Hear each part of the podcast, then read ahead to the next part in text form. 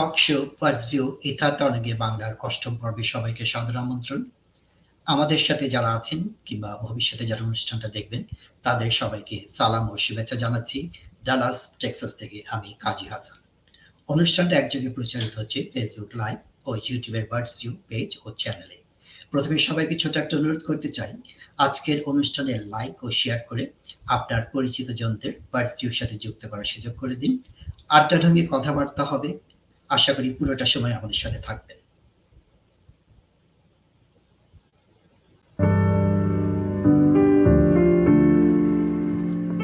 নারী জাগরণের অগ্রদূত বেগম রোকেয়া বিংশ শতাব্দীতে বলে গেছেন, কন্যাগুলোকে সুশিক্ষিতা করিয়া কার্যক্ষেত্রে ছাড়িয়া দাও, নিজের অন্ন, বস্ত্র উপার্জন করুক। তবুও এই একবিংশ শতাব্দীতে এসেও নারীরা এখনও অনেক পিছিয়ে। সভ্যতা অনেক এগিয়ে গেছে। কিন্তু তারপরেও কোথাও যেন রয়ে গেছে একটা ফাঁক। সাংবিধানিকভাবে নারী পুরুষ নির্বিশেষে সকলের সমান অধিকার দেয়া হলেও আবার সেই সংবিধানের বিশেষ ধারায় নারীর সুযোগ সুবিধা সংরক্ষণ করতে হয়। এই একবিংশ শতাব্দীতে এসেও নারীদের জন্য একটি দিবস পালন করতে হয়। এই অবস্থা দেশে এবং প্রবাসে কম বেশি খুব একটা ভিন্ন নয়। স্বামী বিবেকানন্দের ভাষায়, পাখির উড়তে গেলে যেমন দুটি ডানার প্রয়োজন, ঠিক তেমনি নারী জাতির অবস্থার উন্নতি না হলে জগতের উন্নতি সম্ভব নয়। Talk show birds view ether তরঙ্গে বাংলার, এবারের আয়োজনে থাকছে নারীর ক্ষমতায়ন নিয়ে কিছু ভাবনা। এই পর্বের অতিথি হিসেবে আমাদের সাথে সংযুক্ত হচ্ছেন কিছু বিশেষজ্ঞ ও কর্মী যারা এই বিষয়টি নিয়ে কাজ করে যাচ্ছেন। বাংলাদেশ থেকে অধ্যাপক সালমা আক্তার, ডক্টর আফরোজা পারভিন ও ফারহানা হাফিজ এবং যুক্ত রাষ্ট্র থেকে ডক্টর নুসরাত আমিন ও ডক্টর শাম্মী রহমান এবার থাকছেন আমাদের অতিথি হয়ে। আপনিও থাকুন আপনার সুচিন্তিত মতামত নিয়ে এই আয়োজনের সঙ্গে। Talk show birds view ether তরঙ্গে বাংলা। অনুষ্ঠানটির পরিকল্পনা এবং সঞ্চালনায় রয়েছেন কাজী হাসান এবং প্রযোজনায় মারুনা রাহি। বিশ্বের যা কিছু মহান সৃষ্টি চিরকল্যাণকর। অর্ধেক তার করিয়াছে নারী, অর্ধেক তার নার। মাত্র গতকালের কথা, দুই হাজার তেইশ সালের শান্তিতে নোবেল পুরস্কার ঘোষণা করা হয়েছে। যিনি পুরস্কারটা পেয়েছেন তার নাম নার্গিস মোহাম্মদী। তিনি একজন সাংবাদিক এবং মানবাধিকার কর্মী। তিনি বর্তমানে কারাগারে আছেন। তাকে তেরো বার গ্রেফতার করা হয়েছে পাঁচবার দোষী সাব্যস্ত করা হয়েছে। সব মিলিয়ে একত্রিশ বছরের কারাদণ্ড দেওয়া হয়েছে। এবং তাকে একশো চুয়ান্ন বার বেত্রাঘাত করা হয়েছে এবং সবই করা হয়েছে ইরানের শরিয়া আইন হিসাবে। তাদের অপরাধ, তারা হিজাব ঠিক করে পড়েনি। আরেকজন মেয়ে কয়েকদিন আগে কারাগারে মৃত্যুবরণ করল আমিনি। তারও একই ধরনের অপরাধ ছিল, সে ঠিক করে হিজাব পড়েনি। যদি নারীর অবদান এত হয়ে থাকে যে পৃথিবীর যা কিছু হয়েছে তার অর্ধেক তাদের, তাহলে তাদের উপর কেন এত অত্যাচার? সেটা আমরা আজকে বুঝতে চাব আমাদের বাংলাদেশে এটার কি পরিস্থিতি? আমরা গত কয়েক বছর কতটুকু এগিয়েছি। পার্শ্ববর্তী দেশগুলিতে কি অবস্থা? এবং সামগ্রিকভাবে সারা পৃথিবীতে মহিলাদের ক্ষমতায়ন, নারীর ক্ষমতায়নের কি অবস্থা আছে? এই জন্য আজকে আমাদের সাথে বিশেষ কিছু অতিথি যোগদান করছেন। তাদের সাথে আমি এক এক করে পরিচয় করে দিচ্ছি।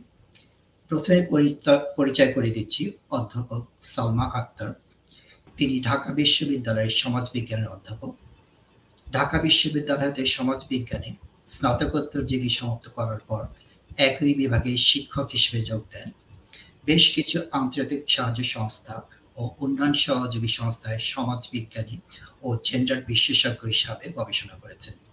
যুক্তরাষ্ট্র, কানাডা, ইউরোপ এশিয়ার বিভিন্ন দেশের কনফারেন্সে তিরিশটিরও বেশি প্রবন্ধ উপস্থাপন করেছেন। সালমা আক্তার মিশন আমাদের বন্ধু আমরা সমসাময়িক তোমাকে বার্জি অনুষ্ঠানে সাদর আমন্ত্রণ। অশেষ ধন্যবাদ সময় করে আমাদের এখানে আসার জন্য। কেমন আছো? ধন্যবাদ। সুপ্রভাত ঢাকা থেকে। তোমাকে সুপ্রভাত আমাদের জন্য সন্ধ্যা। এবং পরবর্তী যারা দেখবেন অনুষ্ঠানটা তাদের জন্য শুভবেলা বলে রাখছি। Advance doctor Shammi Rahman Texas অঙ্গরাজ্যের সিটি অফ ফোর্ট ওয়ার্থে সিনিয়র প্রফেশনাল ইঞ্জিনিয়ার হিসেবে কাজ করছেন। ইউনিভার্সিটি অফ টেক্সাস আর্লিংটন থেকে সিভিল ইঞ্জিনিয়ারিং পিএইচডি নানা সামাজিক, সাংস্কৃতিক ও নারী সংগঠনের সাথে প্রত্যক্ষভাবে জড়িত। শাম্মী তোমাকে আজকের অনুষ্ঠান। সাদর আমন্ত্রণ। কেমন আছো? জি, ভালো আছি। থ্যাংক ইউ কাজী ভাই। এই অনুষ্ঠানে আমাকে ডাকার জন্য শুভ সন্ধ্যা সবাইকে। আমরা খুবই খুশি যে তুমি সময় করে আসতে পেরেছ তোমার অভিজ্ঞতা এবং তোমার মূল্যায়ন আমরা আজকে আমরা জানব এবং শুনব। ডক্টর নুসরত আমিন, গত ষোলো বছর ধরে ডোমেস্টিক ভায়োলেন্স সার্ভিসেস ডায়া সাথে কর্মরত। বর্তমানে তিনি প্রতিষ্ঠানটির সিনিয়র ডিরেক্টর উনিশশো নিরানব্বই সাল থেকে একজন আইনবিদ ও শিক্ষাবিদ হিসাবে নারীর অধিকার নিয়ে কাজ করছেন।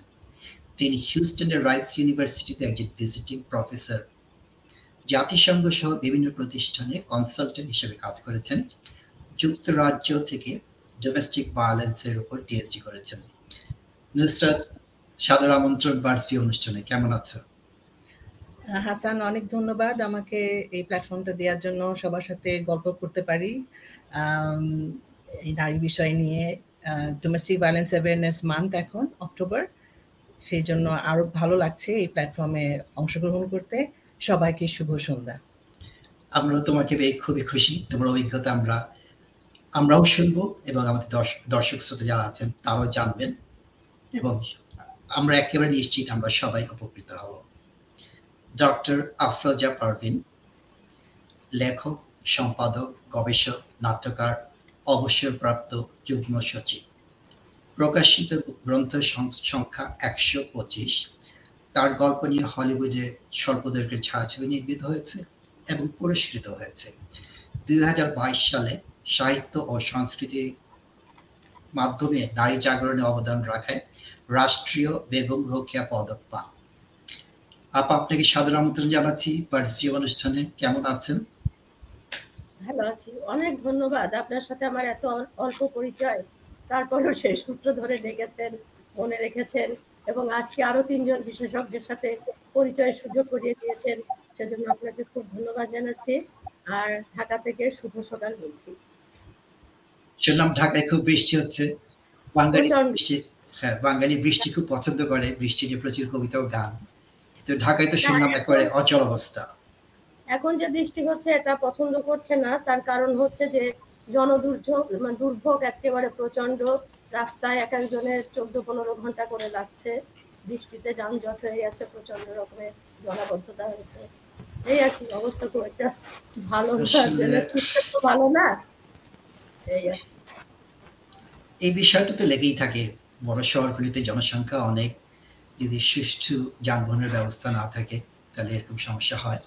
আমরা মূল অনুষ্ঠানের মধ্যে প্রবেশ করতে চাই। আমাদের এতজন বিশেষজ্ঞ আছে, সবাই প্রত্যেকটা বিশেষজ্ঞ নিয়ে একটা করে অনুষ্ঠান হতে পারে। কিন্তু যেহেতু সেটা এই মুহূর্তে সম্ভব হচ্ছে না, সবাইকে নিয়ে একটা অনুষ্ঠান করছি। আমরা চাচ্ছি নারী ক্ষমতায়নের বিভিন্ন বিষয় নিয়ে সহজ সরলভাবে সবার কাছে উপস্থাপন করতে, যাতে আমাদের দর্শক বন্ধুরা বুঝতে সুবিধা হয় কি পর্যায়ে আছি এবং তাদের মাথার মধ্যে যদি কিছু খেলে যায়, তারা যদি কোনো পরামর্শ দিতে চান, কোনো প্রশ্ন করতে চান, অবশ্যই অবশ্যই করবেন। প্রথমে আমি যাচ্ছি শামির রহমান। আমার কাছাকাছি থাকে কাছের মানুষ। আমাদের মধ্যে ইয়াংগেস্ট আমাদের যতজন আছি তার মধ্যে ইয়াংগেস্ট সেজন্য থ্যাংক ইউ হ্যাঁ and you look always pretty তোমার কাছে যেটা জানতে চাচ্ছি যে বাংলাদেশের পরিপ্রেক্ষিতে এবং তোমার দেখার পরিপ্রেক্ষিতে একটা ছেলে এবং একটা মেয়ে একটা পরিবারে যদি থাকে ওদের বেড়ে ওঠার মধ্যে কি চ্যালেঞ্জগুলি থাকে? যে মেয়ে আর ছেলেকে একইভাবে বড় হচ্ছে নাকি মেয়েদের চ্যালেঞ্জ ছিল বহুমুখী? ধন্যবাদ কাজী ভাই। এই জেন্ডার বায়াসনেস তো একটা বিশাল ব্যাপার। এটা নিয়ে অনেকেই পড়ালেখা করছেন। আমি আমার পরিবার নিয়ে কথা বলতে চাই। আমি I was raised in a middle class family ছোটবেলায় কিন্তু আমি আর আমার ভাই একই স্কুলে যেতাম। আমরা এটা একটা ইংলিশ মিডিয়াম স্কুল এটা একটা মিডল ক্লাস ফ্যামিলির জন্য একটা ব্যয়বহুলই বলব। তো শুরুটা কিন্তু আমাদের সেম ছিল। আমার ভাই যে স্কুলে গিয়েছে, যে প্রাইভেট টিউশন যেটা লাগে, সব আমাদের কিন্তু প্রায় সেমই ছিল। এবং আমার বাবা, মা, ওনারা দুজনকেই সুশিক্ষিত, ওনার ইন্টেনশন কিন্তু সবসময় ছিল যে both will be educated both will be independent ওনাদের ইন্টেনশনে কোনো ঘাটতি ছিল না। কিন্তু কিছু কিছু অ্যাপ্রোচ এটাকে ডিসক্রিমিনেশন বলব না, এটাকে চিন্তাধারা।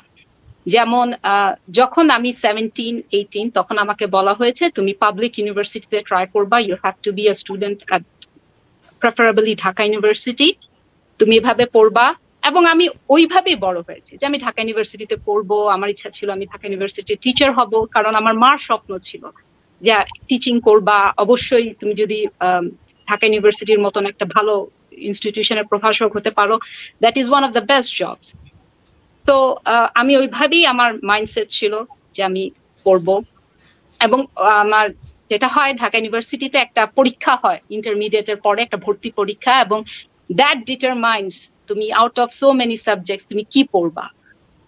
তখন আমাদের বয়স কত থাকে? সেভেন্টিন এইটিন আমরা তো অনেক সময় আমাদের নিজেকেও চিনি না, তাই না? আমি কি হতে চাই, কি করতে চাই? So within one or two year আমি বুঝে গেছিলাম আমার যে সাবজেক্টটা ছিল ভূগোল ও পরিবেশ খুব ভালো সাবজেক্ট কিন্তু this is not who I am আমি পড়ব, আমি পড়লে it's a very nice subject অনেক ভালো ভালো আমাদের দেশে অনেক ভালো ভালো ভূগোলবিদ আছেন এবং দে আর ডুইং ফ্যান্টাস্টিক কিন্তু আমার জন্য এটা ছিল না। কিন্তু আমাদের দেশের প্রেক্ষাপটে it was like a bad marriage I was stuck এটাকেই আমার এখন কন্টিনিউ করতে হবে, এবং আই ডিড আমাকে এখানে আন্ডারগ্র্যাড আমি করেছি। করে তারপরে বিবাহ সূত্রে আমেরিকা এসেছি। এবং আমি তখনই, এর আগের থেকে প্রিপারেশন ছিল আমি আমেরিকায় আসলে I will change my subject এবং যেটা হয়েছিল, যেহেতু আমি বৈভাবিক সূত্রে এসেছিলাম আমার হাজবেন্ড কাজে চলে যেত, আমি ইন্টারনেটে দেখতাম যে আমি কি পড়তে পারি। আমি দেখলাম যে I want to be a civil engineer এবং আমার যে শহরটা ছিল বার্মিংহ্যাম অ্যালাবামাতে ওখানেই একটা ইউনিভার্সিটি ছিল। আমি সব টিচারদেরকে দেখলাম, ওরা কি কি কাজ করে সিভিল ইঞ্জিনিয়ারিং কারণ সারাদিন বাসায় একা থাকতাম। তারপর একজন প্রফেসরের কাজ আমার খুব পছন্দ হয়েছে এবং দুদিন ধরে খুব গুছিয়ে একটা চিঠি লিখলাম তাকে যে আমি ঢাকা ইউনিভার্সিটি থেকে বাংলাদেশ থেকে এসেছি। দু সপ্তাহ আগে আমার আন্ডারগ্র্যাড কমপ্লিট করেছি। I want to be a civil engineer আর এবং আমার কাছে কোনো টাকা নাই। ক্যান ইউ হেল্প এরকমই খুবই সিম্পল ওয়ার্ডে লিখেছিলাম। লিখে ভাবলাম ও তো মনে হয় হাজার হাজার ইমেল পায় টিচাররা কিন্তু within half an hour the professor email me back Shami let's talk next week তো আমি নিজেও নেক্সট উইক খুব প্রিপারেশন নিয়ে গেলাম ওনার কাছে। এবং আমার যত ভয় থাকুক, উনি কিন্তু প্রথমেই আমাকে আগে জিজ্ঞেস করেছিল, তুমি তোমার একটা ট্রান্সক্রিপ্ট পাঠিয়ে দাও, আমি দেখতে চাই তোমার আন্ডারগ্রাডে কি কি ক্লাস ছিল। উনি সব দেখেছে, উনিই সব রেডি করে দিয়েছেন। উনি আমাকে দেখালেন যে তোমার এই ডেফিসিয়েন্সি আছে, তুমি যদি সিভিল ইঞ্জিনিয়ার হতে চাও, তোমার এই প্রিরেকুইজিট করতে হবে এই এই কাজ আমরা রিসার্চে হয়। তুমি যদি একটা সেমিস্টার কাজ করো পড়ালেখা করো আমার এখানে from next semester I will finance your education through RAT যেটা। কিন্তু one semester you have to prove me বাহ that whether this চমৎকার। is written or not. So and তখন আমি শুরু করলাম এবং পড়ালেখাটা এভাবেই শুরু হলো আমার। এবং আর আমাকে পিছিয়ে তাকাতে হয়নি। আমি ইউনিভার্সিটি অফ অ্যালাবামা বার্মিংহ্যাম থেকে মাস্টার্স কমপ্লিট করেছি টেক্সাসে এসে পিএইচডি কমপ্লিট করেছি, আমি কর্পোরেশন কিছু কাজ করেছি প্রাইভেট সেক্টরে এখন civil city of Fort it is considered as the thirteenth largest city in the US one of the most diverse place একটা সার্ভেতে দেখা গিয়েছে যে আমেরিকাতে civil engineer only little more than sixteen percent এবং এটা আমি আমার ওয়ার্ক প্লেসে দেখতে পারি। আমি যে ডিপার্টমেন্টে কাজ করি, এখানে বারো জন সিভিল ইঞ্জিনিয়ার আছে এবং আমরা মাত্র দুজন নারী। But I am very comfortable working in this place where I am not represented so challenges ছিল, কিন্তু আমাকে যদি বলা হয় যে what was the hardest job it was the email that I send to that professor যে আমি non confidence ছিলাম, আমি জানতাম না what is my future but ওই প্রফেসর আমার উপর ফেইথ রাখেছেন এবং he believe me that I can do it so we need those motivations who can motivate us to do something good একটু ড্রাইভ ব্যাক করি, আমি আপনি বলেছিলেন কম্প্যারিজনটা এটা বলতে অন্য অন্য কোথায় চলে গেছি। এই জন্য বললাম যে আমি আমেরিকা এসেছি, পড়ালেখা করেছি, সবই। কিন্তু আমার ভাইকে, ও যখন সেভেন্টিন ছিল, আমার বাবা মা দুজনেই বলছে you go out of the country তাকে ভালোভাবে ইটস নট দ্যাট আমার বাবা মা আমাকে পছন্দ করেন না। দে লাভ মি বাট এই যে আমার ভাইকে বলা হয়েছে, তুমি বাইরে যাও, পড়তে যাও, এই জিনিসটা কিন্তু আমাকে কোনো সময় বলা হয়নি। অনেক ফ্যামিলিতে মেয়েরা আসে, একা আসে, পড়তে দে ডু এক্সেলেন্ট কিন্তু যেহেতু আমি মিডল ক্লাস ফ্যামিলিতে ছিল, আমাকে একটা ধারণা করাই হয়েছিল যে আমি ডিপেন্ডেন্ট আমি যদি আরেকজনের সঙ্গে আসি আই মাইট ডু গুড এবং ছেলে he can go he can মানে এটা আমার বাবা আমার ওনাদের ধারণা ছিল। হি ডিড গুড বাট আমি কিন্তু গর্ব করে বলতে পারি আমার ফ্যামিলিতে I am the first person to reach the highest education আমার ভাই তোমার কাছে আব- আ- আবারও আসব। তোমার ব্যাকগ্রাউন্ড এবং তোমার ডিটারমিনেশন দেখে আমাদের খুবই ভালো লাগল। এখন চিন্তা করছি যে তোমাকে আমি একটা ইমেল পাঠাবো যে আমাদের একটা স্পন্সর দরকার এই অনুষ্ঠানের জন্য। তুমি স্পন্সরদের আছে কিনা? আচ্ছা যাই হোক আবার ফিরে আসি অনুষ্ঠানে। অনেক কথা শুনলাম। যে কীভাবে একটা মেয়ে স্বপ্ন দেখতে পারে এবং স্বপ্ন বাস্তবায়ন করতে পারে সময় একটা এক্সট্রা স্টেপ ক্যান অনেক দূরে নিয়ে যেতে পারে।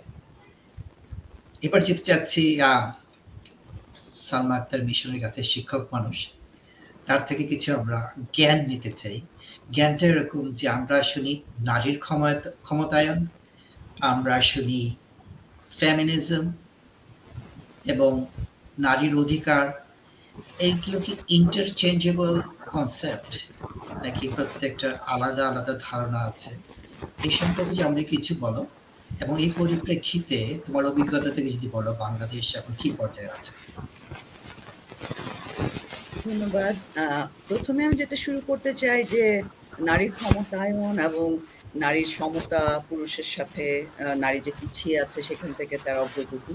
এইসব বিষয়গুলো নিয়ে যে তাত্ত্বিক স্ট্রিমটা আলোচনা করে, তাদেরকে আমরা বলি ফেমিনিজম এবং ফেমিনিজম অ্যাকচুয়ালি নারীর অর্থনৈতিক, সামাজিক, রাজনৈতিক সমতা নিয়ে কথা বলে, কীভাবে সেটা করা যায়।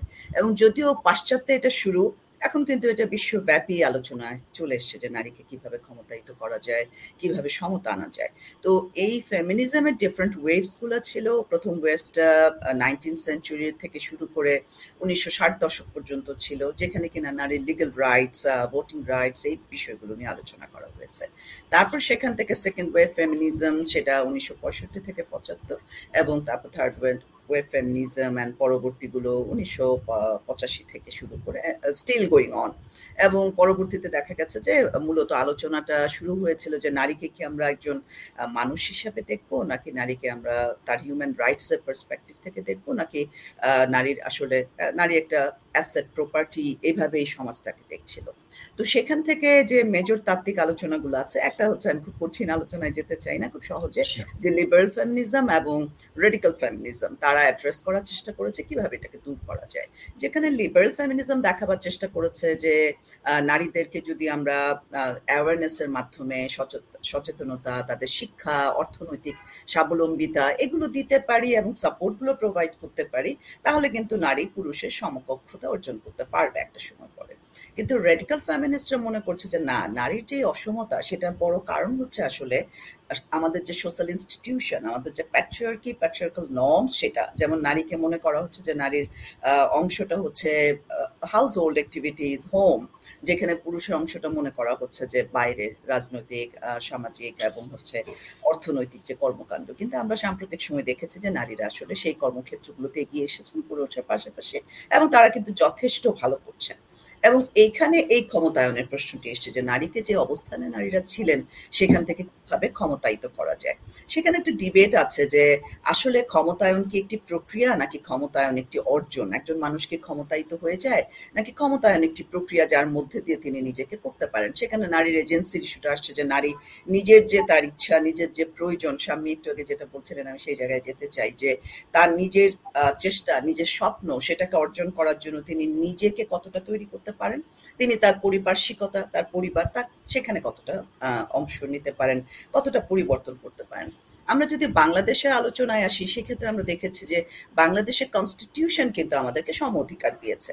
এবং বাংলাদেশ কিন্তু অনেকগুলো রাষ্ট্রের তুলনায় আমাদের যে লিগ্যাল রিফর্মস সেগুলো কিন্তু অনেক জেন্ডার ফ্রেন্ডলি অনেক প্রো উইমেন কারণ আমরা দেখেছি যে বাংলাদেশে জেন্ডার ইস্যুগুলো উনিশশো সত্তর দশক থেকেই শুরু হয়েছে। এবং সেই সময় আমরা যে উইমেন্স ডিকেট ছিল ইন্টারন্যাশনাল পঁচাত্তর থেকে পঁচাশি, উনিশশো পঁচাত্তর থেকে পঁচাশি। তো সেই সময়টা আমরা দেখেছি যে বাংলাদেশ কিন্তু ইন্টারন্যাশনাল কনফারেন্সেসগুলো যে হয়েছে, যেটা শুরু হয়েছিল মেক্সিকো সিটিতে উনিশশো পঁচাত্তর সালে, পরবর্তীতে কোপেন হেগেন নাইরোবি এবং ফাইনালি বেইজিং এ হয়েছিল উনিশশো পঁচানব্বই। এবং তার পরবর্তীতে বেইজিং প্লাস বলে আমরা দেখেছি, অনেকগুলো পদক্ষেপ নেওয়া হয়েছে। এবং সিডো বলে যে কনভেনশনটা আছে উইমেন্স ইকুয়ালিটির ওপরে। বাংলাদেশ কিন্তু সেটার একটা সিগনেচারি বাংলাদেশ সেখানে কিন্তু কনফার্ম করছেন মেজরিটি অংশগুলোতে।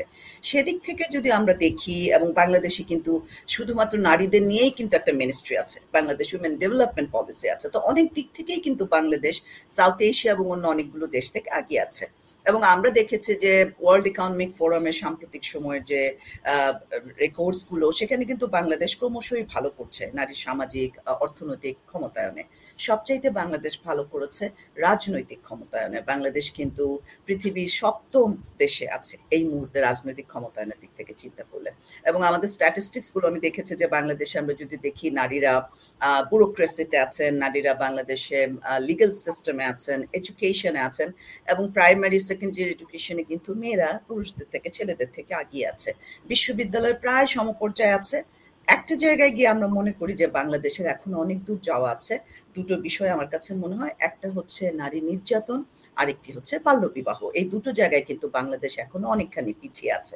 তো আমার কাছে মনে হয় যে আমাদের যে লিগ্যাল রিফর্মস আছে, সেগুলো যথেষ্টই নারীর পক্ষে কাজ করছে, কিন্তু আমাদের যে মাইন্ডসেট কালচারাল সোশ্যাল পার্সপেক্টিভ সেটা বদলাতে অনেক সময় লাগবে। যেটা সামনে বলছিলেন যে আমরা একইভাবে দুটো সন্তানকে দেখার পরেও কোনো কোনো একটা পার্টিকুলার স্পেসে এসে কিন্তু আমাদের জেন্ডার ডিসক্রিমিনেশনটা শুরু হয়।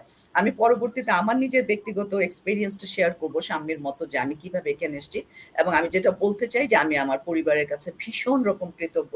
তারা একেবারেই বাংলাদেশের যে ট্রেডিশনাল নর্ম সেটার বাইরে গিয়ে আমাকে অবিবাহিত অবস্থায় কেমব্রিজ বিশ্ববিদ্যালয়ে পড়তে পাঠিয়েছিলেন। হায়ার স্টাডিজ করার জন্য কমনাল স্কলারশিপ এবং পড়াশোনা শেষ করেছে। আমি আমার বৈবাহিক সম্পর্কে গেছি। এবং আমি আমি মনে করি যে বাংলাদেশে খুব রেয়ার পরিবারগুলোর মধ্যে একটা, যেখানে কিনা আমি আমার ভাইদের থেকেও বেশি সুবিধা পেয়েছি। নারীরা আমার পরিবার, আমার মা নিজে ঢাকা বিশ্ববিদ্যালয়ে পড়েছেন, তিনি সরকারি কর্মকর্তা ছিলেন, আমি আমার বোন শিক্ষক, আমার ভাইয়ের ওয়াইফ শিক্ষক। তো আমার মনে হয় যে এটা একটা বড় কারণ হচ্ছে আমরা পরিবার থেকে সেই সমতাটা পেয়েছি, সেই সাপোর্টটা পেয়েছি ইকুইটি অ্যান্ড ইকুয়ালিটির এই কনসেপ্টটা আমার পরিবার আসলে ব্যক্তিগতভাবে অর্জন করেছে। কিন্তু আমি মনে করি সামাজিকভাবে আমি অনেক সমস্যার সম্মুখীন হয়েছি। আবার অনেক সময় অনেক কিছু আমার মনে হয় যে অনেক সহযোগিতাও পেয়েছি। ধন্যবাদ। তো- তোমার কাছে আবারও ফিরবো। শুনতে খুবই ভালো লাগছিল। এবার যাচ্ছি আমরা ডক্টর আফরোজা পারভিন আপনার কাছে।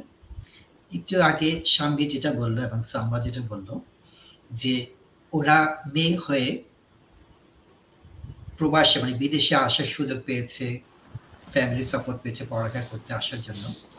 আপনি একজন মা। আমি যতটুকু জানি যে আপনার ছেলে মেয়ে ওরা বিদেশে পড়ালেখা করেছে কিংবা করছে। তো আপনার কাছে যখন আপনার মেয়েরা সম্ভবত আপনার একজনই মেয়ে নাকি দুজন মেয়ে? আমি ঠিক জানেন একজন। যখন মেয়ে এসে বলল সে বিদেশে পড়ালেখা করতে চায় তখন আপনার মানে প্রথম কি চিন্তাটা কাজ করল? ধন্যবাদ। আহ, সঞ্চালক এবং প্রযোজক এবং যে তিনজন আছেন আমার সাথে এবং যারা শুনছেন এবং শুনবেন। আমি আসলে সবসময় চেয়েছিলাম যে আমার মেয়ে আরও অনেক আগেই বাইরে পড়তে যাবে আমি যেমন স্বামী এবং সালমাপা যেটা বললেন যে তার পরিবার থেকে প্রচণ্ড রকমের সাপোর্ট পেয়েছেন। ছেলে মেয়ে বলে ডিসক্রিমিনেশন হয়নি এতটুকু, আমার পরিবার থেকেও আমি ঠিক সেইভাবেই পেয়েছিলাম। আর আমি আমার বিবাহিত জীবনে বিয়ে হয়ে গেছে, গিয়েছিল, সেটা একটা অন্য ব্যাপার। বিয়ের পরে আমি পুরাটা লেখাপড়া আমি নিজে করেছি এবং সেক্ষেত্রে আমার হাজবেন্ড আমার পাশে বিরাট একটা মহিরুহের মতো দাঁড়িয়েছিল। বলা চলে যে সে আমার মানে সামনে পুরো পৃথিবীটা উন্মুক্ত করে দিয়েছিল। সে আমাকে বলেছিল, তুমি যখন বাইরে যাও, আমাকে বলে যেতে হবে না তুমি কোথায় যাচ্ছ। কিন্তু যদি কখনো তোমার দেরি হয়, তাহলে তুমি আমাকে যা বলো যে আমার দেরি হবে ফিরতে, যাতে আমি টেনশনে না থাকি। তো আমার জীবনে যা কিছু লেখাপড়া, আমার জীবনে যা কিছু আজকের অর্জন এবং আমি আমার ছেলে মেয়েদের দিয়ে যেটুকু অর্জন করতে পেরেছি এবং বাংলাদেশ আমাকে যতটুকু দিয়েছে, তার সব কিছুর পেছনে প্রথমত আমার পরিবার এবং আমার হাজব্যান্ডের অসামান্য অবদান। তো সেই জায়গা থেকে যেহেতু আমি নিজে কোনোদিনই বৈষম্যের শিকার হইনি, আমি কখনো ছেলে মেয়ে বুঝি নাই। আমি মানুষকে মানুষ হিসেবে জেনেছি। আমি চেয়েছিলাম আমার মেয়ে অনেক আগে বাড়ি বাইরে চলে যায় আমার মেয়ে যখন ঢাকা ইউনিভার্সিটি থেকে ইকোনমিক্সে মাস্টার্স করল মাস্টার্স করে সে একটা ডেমোক্রেসি ইন্টারন্যাশনাল একটা অর্গানাইজেশন সেখানে সে ঢুকলো। সেখানে সে ভালো বেতন পেত, তার অবস্থান ভালো ছিল। আমি তাকে বারবার বলছিলাম, তোমার ভাই বাইরে থেকে ডিগ্রি করে এসেছে হলিউড থেকে, তুমিও করে আসো। সে বলল, আমার ইচ্ছা করছে না। ওকে, তোমার ইচ্ছা করছে না, তোমার ওপর আমার চাপানোর কিছু নাই। তারপর হঠাৎ করে সে একদিন এসে আমাকে বলল যে, আমি একটি স্কলারশিপ পেয়েছি সাউথ ডাকোটাতে পাবলিক অ্যাডমিনিস্ট্রেশনে মাস্টার্স করতে যাব। আমি বললাম, কেন? তুমি তো একটা মাস্টার্স করেছ, আরেকটা মাস্টার্স করতে তোমার যাওয়ার দরকার কি? তুমি পিএইচডি করো। তখন সে আমাকে বলল যে, এটা আমি পেয়েছি যেহেতু একটা স্কলারশিপ আমি যেতে চাই। মানে ওকে যাও, কোনো সমস্যা নাই। সে চাকরি ছেড়ে দিল, সে সাউথ ডাকোটাতে চলে গেল। গিয়ে এবং সে তার সেকেন্ড মাস্টার্স শেষ হওয়ার আগে পাবলিক অ্যাডমিনিস্ট্রেশনে ছয় মাস থাকতে সে ইউটি ডালাসে সে পিএইচডিতে ফুল ফান্ড স্কলারশিপ পেল। আমাকে সে বলল যে, আমি এরকম স্কলারশিপ পেয়েছি, আমার সেকেন্ড মাস্টার্সটা হতেও না পারে, নাও পারে। আমি যদি একটা ইন্টার্ন পাই তাহলে আমার সেকেন্ড মাস্টার্সটা হবে, তা না হলে আমার সেকেন্ড মাস্টার্সটা হবে না। তো আমি এটা নিয়ে মাথা ঘামাচ্ছি না, যেহেতু আমার পিএইচডি হবে। আমি বললাম, তুমি দেড় বছর পড়েছো, এত কষ্ট করেছ, ভালো রেজাল্ট করেছ, তো তুমি এটা হওয়া দরকার। যাই হোক, সে আলটিমেটলি অক্সফামে একটা ইন্টার্ন পেল, তার সেকেন্ড মাস্টার্স হলো এবং সে সেকেন্ড ইয়ারে এখন সে আছে, সে পিএইচডি করছে উটিদার আছে এবং এই কয়েকদিন আগে আমি যখন আমেরিকা গেলাম, আপনি জানেন যে আমি তার বিয়ে দিয়েছি। মাত্র কয়েকদিন আগে। এমনটা নয় যে বাংলাদেশে বিয়ে করে সে আমেরিকায় গেছে, সে আগেই চলে গেছে। তো অবিবাহিত অবস্থায়। আমার কাছে এটা কোনো ফ্যাক্টর না ভাই। আমার কথা হলো কে কি চায়। মানুষকে তার আপন আনন্দে বিকশিত হতে দেওয়া উচিত। এটা আমি মনে করি। আমাদের দেশে একটা বিরাট সমস্যা আছে, যেটা স্বামী আক্তার বলছিলেন, যে আমাদের দেশে ধরেই নেওয়া হয়, যেহেতু মেয়েটা পরের ঘরে যাবে তার পেছনে ইনভেস্ট করে লাভ কি? এবং একটা মধ্যবিত্ত পরিবারে যেখানে সামর্থ্যের সীমাবদ্ধতা থাকে, সেখানে তারা মনে করে যে যেটা নিরাপদ প্রফেশন নিরাপদ পড়াশোনা আর্টস পড়ুক হ্যাঁ পড়ে কি করবে? আমার মেয়েটা বড় জোর একটা, হয়তো সে কি করতে পারে? সে টিচার হবে। টিচার মানে প্রাইমারি স্কুলের টিচার সে হবে। সে নার্সিং এ যাবে বা আশেপাশে বাড়ির পাশে যেখানে সে দুপুরবেলা বেস্ট ব্রেস্ট ফিডিং করাইতে পারবে, যেখানে তার সংসারটা দেখতে পারবে, এরকম কোন একটা প্রফেশন সে বেছে নিক। তার জন্য পাইলট হওয়া নয়। তার জন্য ইঞ্জিনিয়ার হওয়া নয়। আরেকটা, একটা ধারণা আছে আমাদের দেশে, সেটা কি? মেয়েরা অঙ্কে খারাপ, মেয়েরা বিজ্ঞাপনে খারাপ বিজ্ঞানে খারাপ, মেয়েরা প্রযুক্তি খাতে খারাপ। এত একটা বাজে একটা ধারণা, এটার কিন্তু কোনো প্রমাণ নাই। কিন্তু যেখানে যদি একটা পরিবারে একটা সন্তান থাকে এবং সেটা কন্যা হয়, সেখানে এই সমস্যাটা। কিন্তু যেখানে একাধিক সন্তান সন্তান এবং যেখানে হচ্ছে সামর্থ্যের সীমাবদ্ধতা সেখানে অবশ্যই আপনার মেয়েটা কম সুযোগ সুবিধা পায়। প্রথমে ভাইয়ের কথা চিন্তা করা হয়, কারণ আমাদের সবসময় ভাবা হয় মানে বৃদ্ধ বয়সে পুত্র দেখবে, বাবা মা। তাদের নিজেদের ওন সিকিউরিটির কথা চিন্তা করা হয়। আর গ্রামীণ অঞ্চলে যেটা করা হয়, সেটা হচ্ছে যেহেতু কৃষি নির্ভর দেশ, সেহেতু পুত্র মানে হচ্ছে আপনার উপার্জনের হাত, আর কন্যা মানে হচ্ছে খাওয়ার মুখ।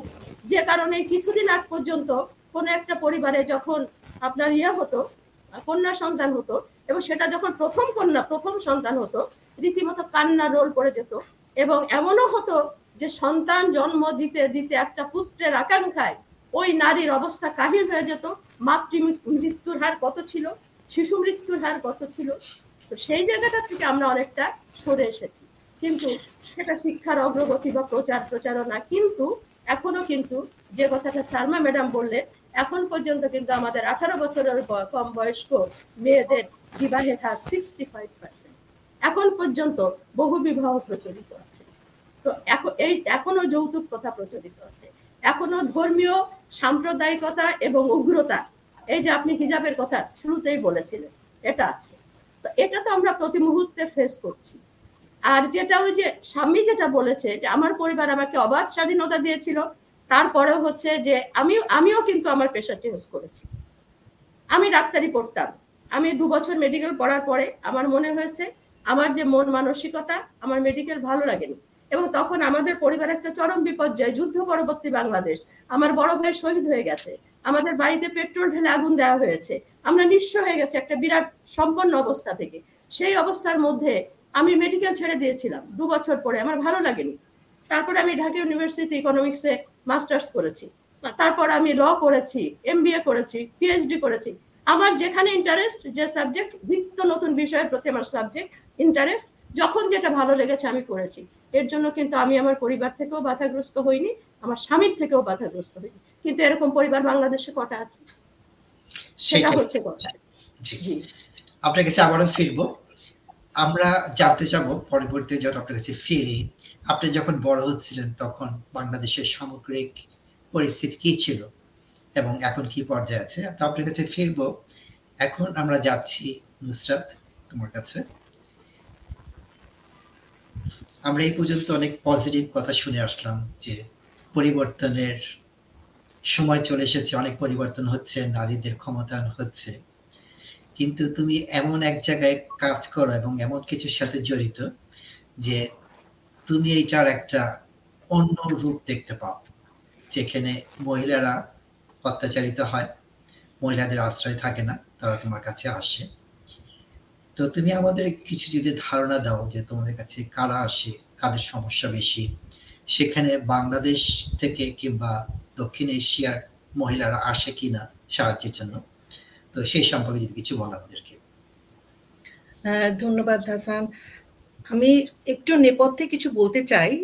যেহেতু আমরা শুনছি আমরা সবার জীবন সম্পর্কে একটু জানতে পারলাম। এটা কিন্তু আমাদের অনেক বড় একটা কিন্তু কি বলব একটা আমাদের চেতনাটা আরও জাগিয়ে তোলে আমাদেরকে আরও স্বাবলম্বী হতে সাহায্য করে। এটা ইন্সপিরেশনাল আমরা যে কথাগুলো শুনলাম।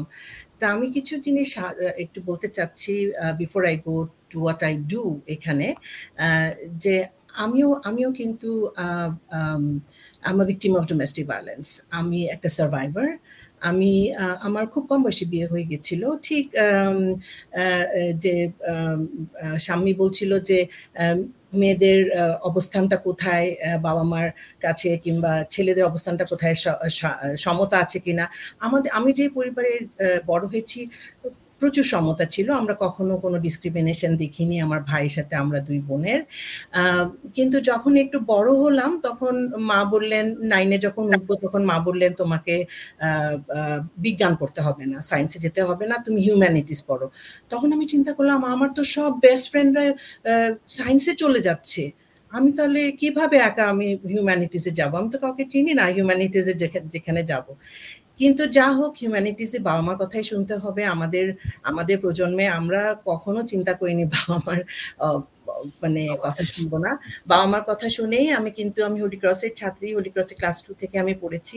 এই যখন নাইনে উঠলাম, তখন বিজ্ঞান না পড়ে আমি আমার বন্ধুদেরকে, খুব ক্লোজ ফ্রেন্ডসদেরকে ছেড়ে আমি চলে গেলাম হিউম্যানিটিসে যা হোক হিউম্যানিটিসে পড়তে পড়তে হঠাৎ অনেকগুলো বিয়ের প্রপোজাল আসলো আমার বাবা মা বললে এখন তোমাকে বিয়ে করে ফেলতে হবে কারণ অনেক প্রপোজালস আসছে।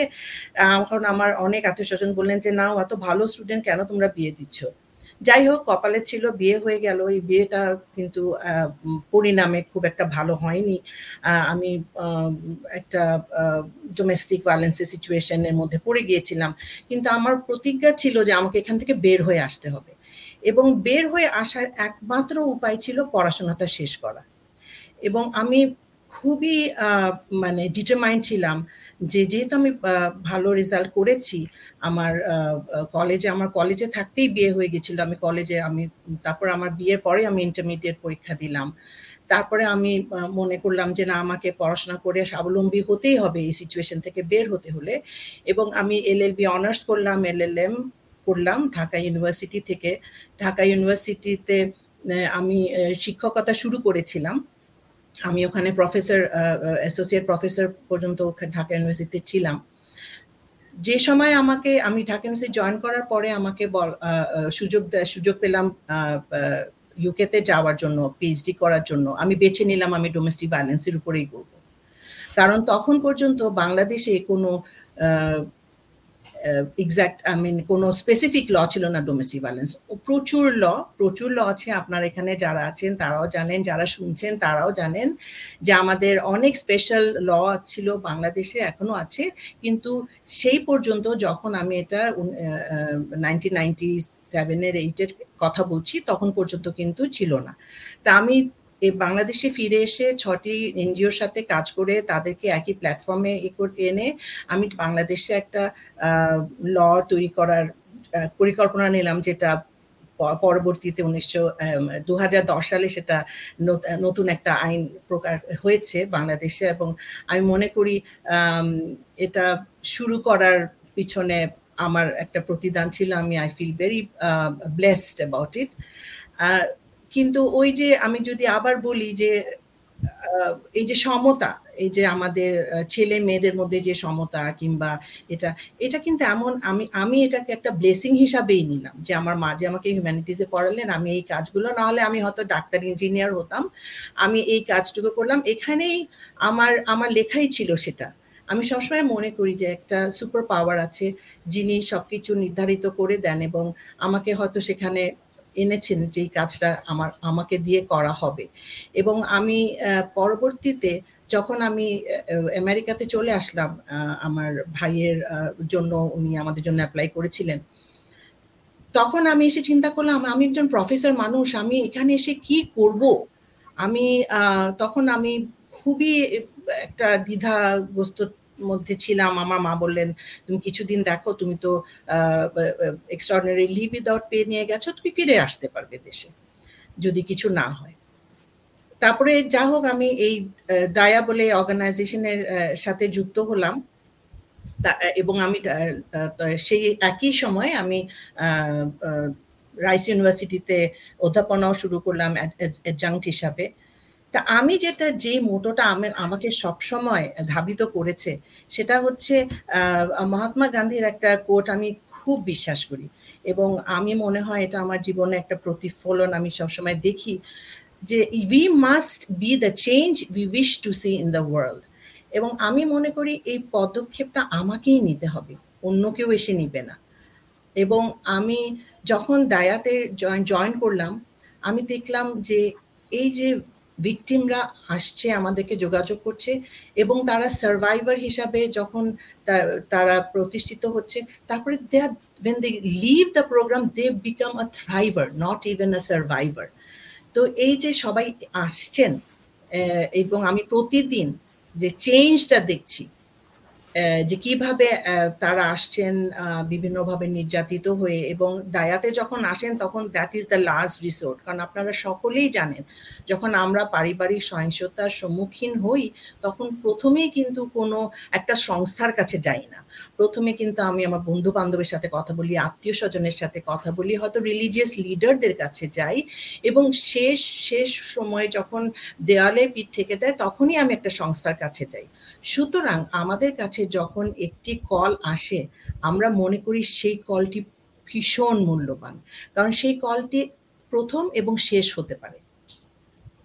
এবং আমরা এই কলটি যখন পাই, তখন আমরা যে ক্রাইসিস ইন্টারভেনশন করি, আমরা সেফটি প্ল্যানিং করি, আমাদের আমাদের দায়ার যেই কার্যক্রমটা দু প্রকার একটি হচ্ছে আমরা ডিরেক্ট সার্ভিসেস যার মাধ্যমে আমরা এই সেফটি প্ল্যানিংটা করি এবং ক্রাইসিস ইন্টারভেনশন করি।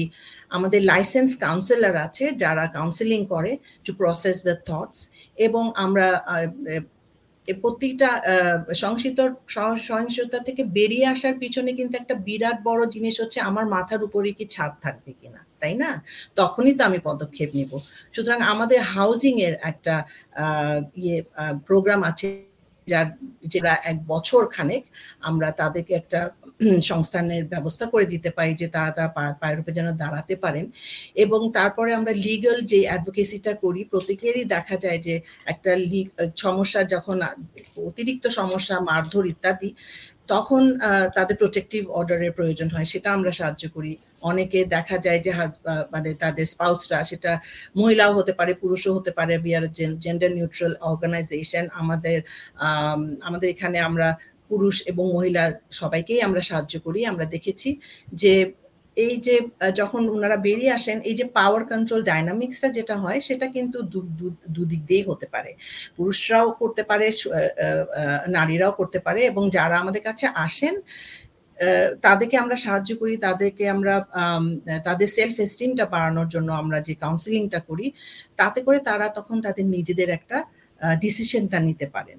এবং নারী পুরুষ নির্বিশেষে না শুধু নারীদের নির্বিশেষে নারী পুরুষ নির্বিশেষে আমরা আমাদের এই অর্গানাইজেশনে আমরা সবাইকেই সাহায্য করি এবং আমরা এভরিওয়ান ইজ ওয়েলকাম ইনফ্যাক্ট আমাদের এখানে এখন এবং বাংলাদেশিদের মধ্যে আমরা দেখেছি। আমাদের এখানে গত বছর আমরা প্রায় সাড়ে ছয়শো সহিংসতার কেস নিয়ে আমরা সাহায্য করেছি। এই বছর এই গত মাস পর্যন্ত আমাদের প্রায় পাঁচশোটা কেস অলরেডি হয়ে গেছে। তার মানে আমাদের আরও দু তিন মাসে অক্টোবর, নভেম্বর, ডিসেম্বরে আমরা হয়তো এটা সারপাস করে যাব। তো আনফর্চুনেটলি ডোমেস্টিক ভায়োলেন্স কমছে না। কিন্তু আমাদের five percent of our clientele হচ্ছে বাংলাদেশ থেকে আসছে। এবং এটা আমাদেরকে মনে রাখতে হবে যে টেক্সাস খুব বড় একটা শহর একটা স্টেট এবং আমরা সাউথ এশিয়ান কমিউনিটি যদি ধরি, তাহলে we are the fourth largest south south Asian community in USA আর এখন আমার মনে হয় এই নেক্সট সেন্সাসে দেখা যাবে উই হ্যাভ বিকাম থার্ড কিন্তু বাংলাদেশি কমিউনিটি খুব একটা যে বড় তা নয়। তো সেই হিসাবে five percent of our total clientele যদি ফাইভ পার্সেন্ট বাংলাদেশি হয়, তাহলে কিন্তু অনেক বাংলাদেশি।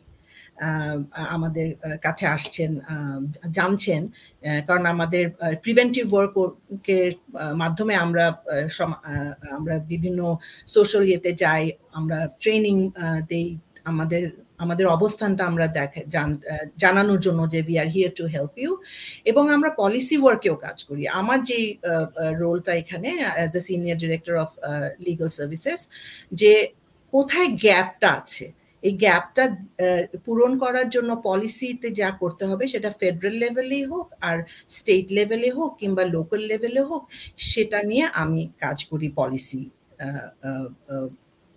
ইয়ে করার জন্য চেঞ্জ চেঞ্জেস আনার জন্য যেটা ডোমেস্টিক ভায়োলেন্স সার্ভাইভার্সদের জন্য সেটা সুযোগ মানে সুযোগ করে দিবে। তা আমি আমি ঠিক জানি না। আচ্ছা, ঠিক আছে কাছে আবারও ফিরবো সালমা আক্তার মিশন তোমার কাছে আবার যাই। তো আমরা যেভাবে শুনছি যে আমি অনুষ্ঠানের শুরুতে বলছিলাম যে বড় সংখ্যক বাঙালিরা এখন দেশের বাইরে থাকে।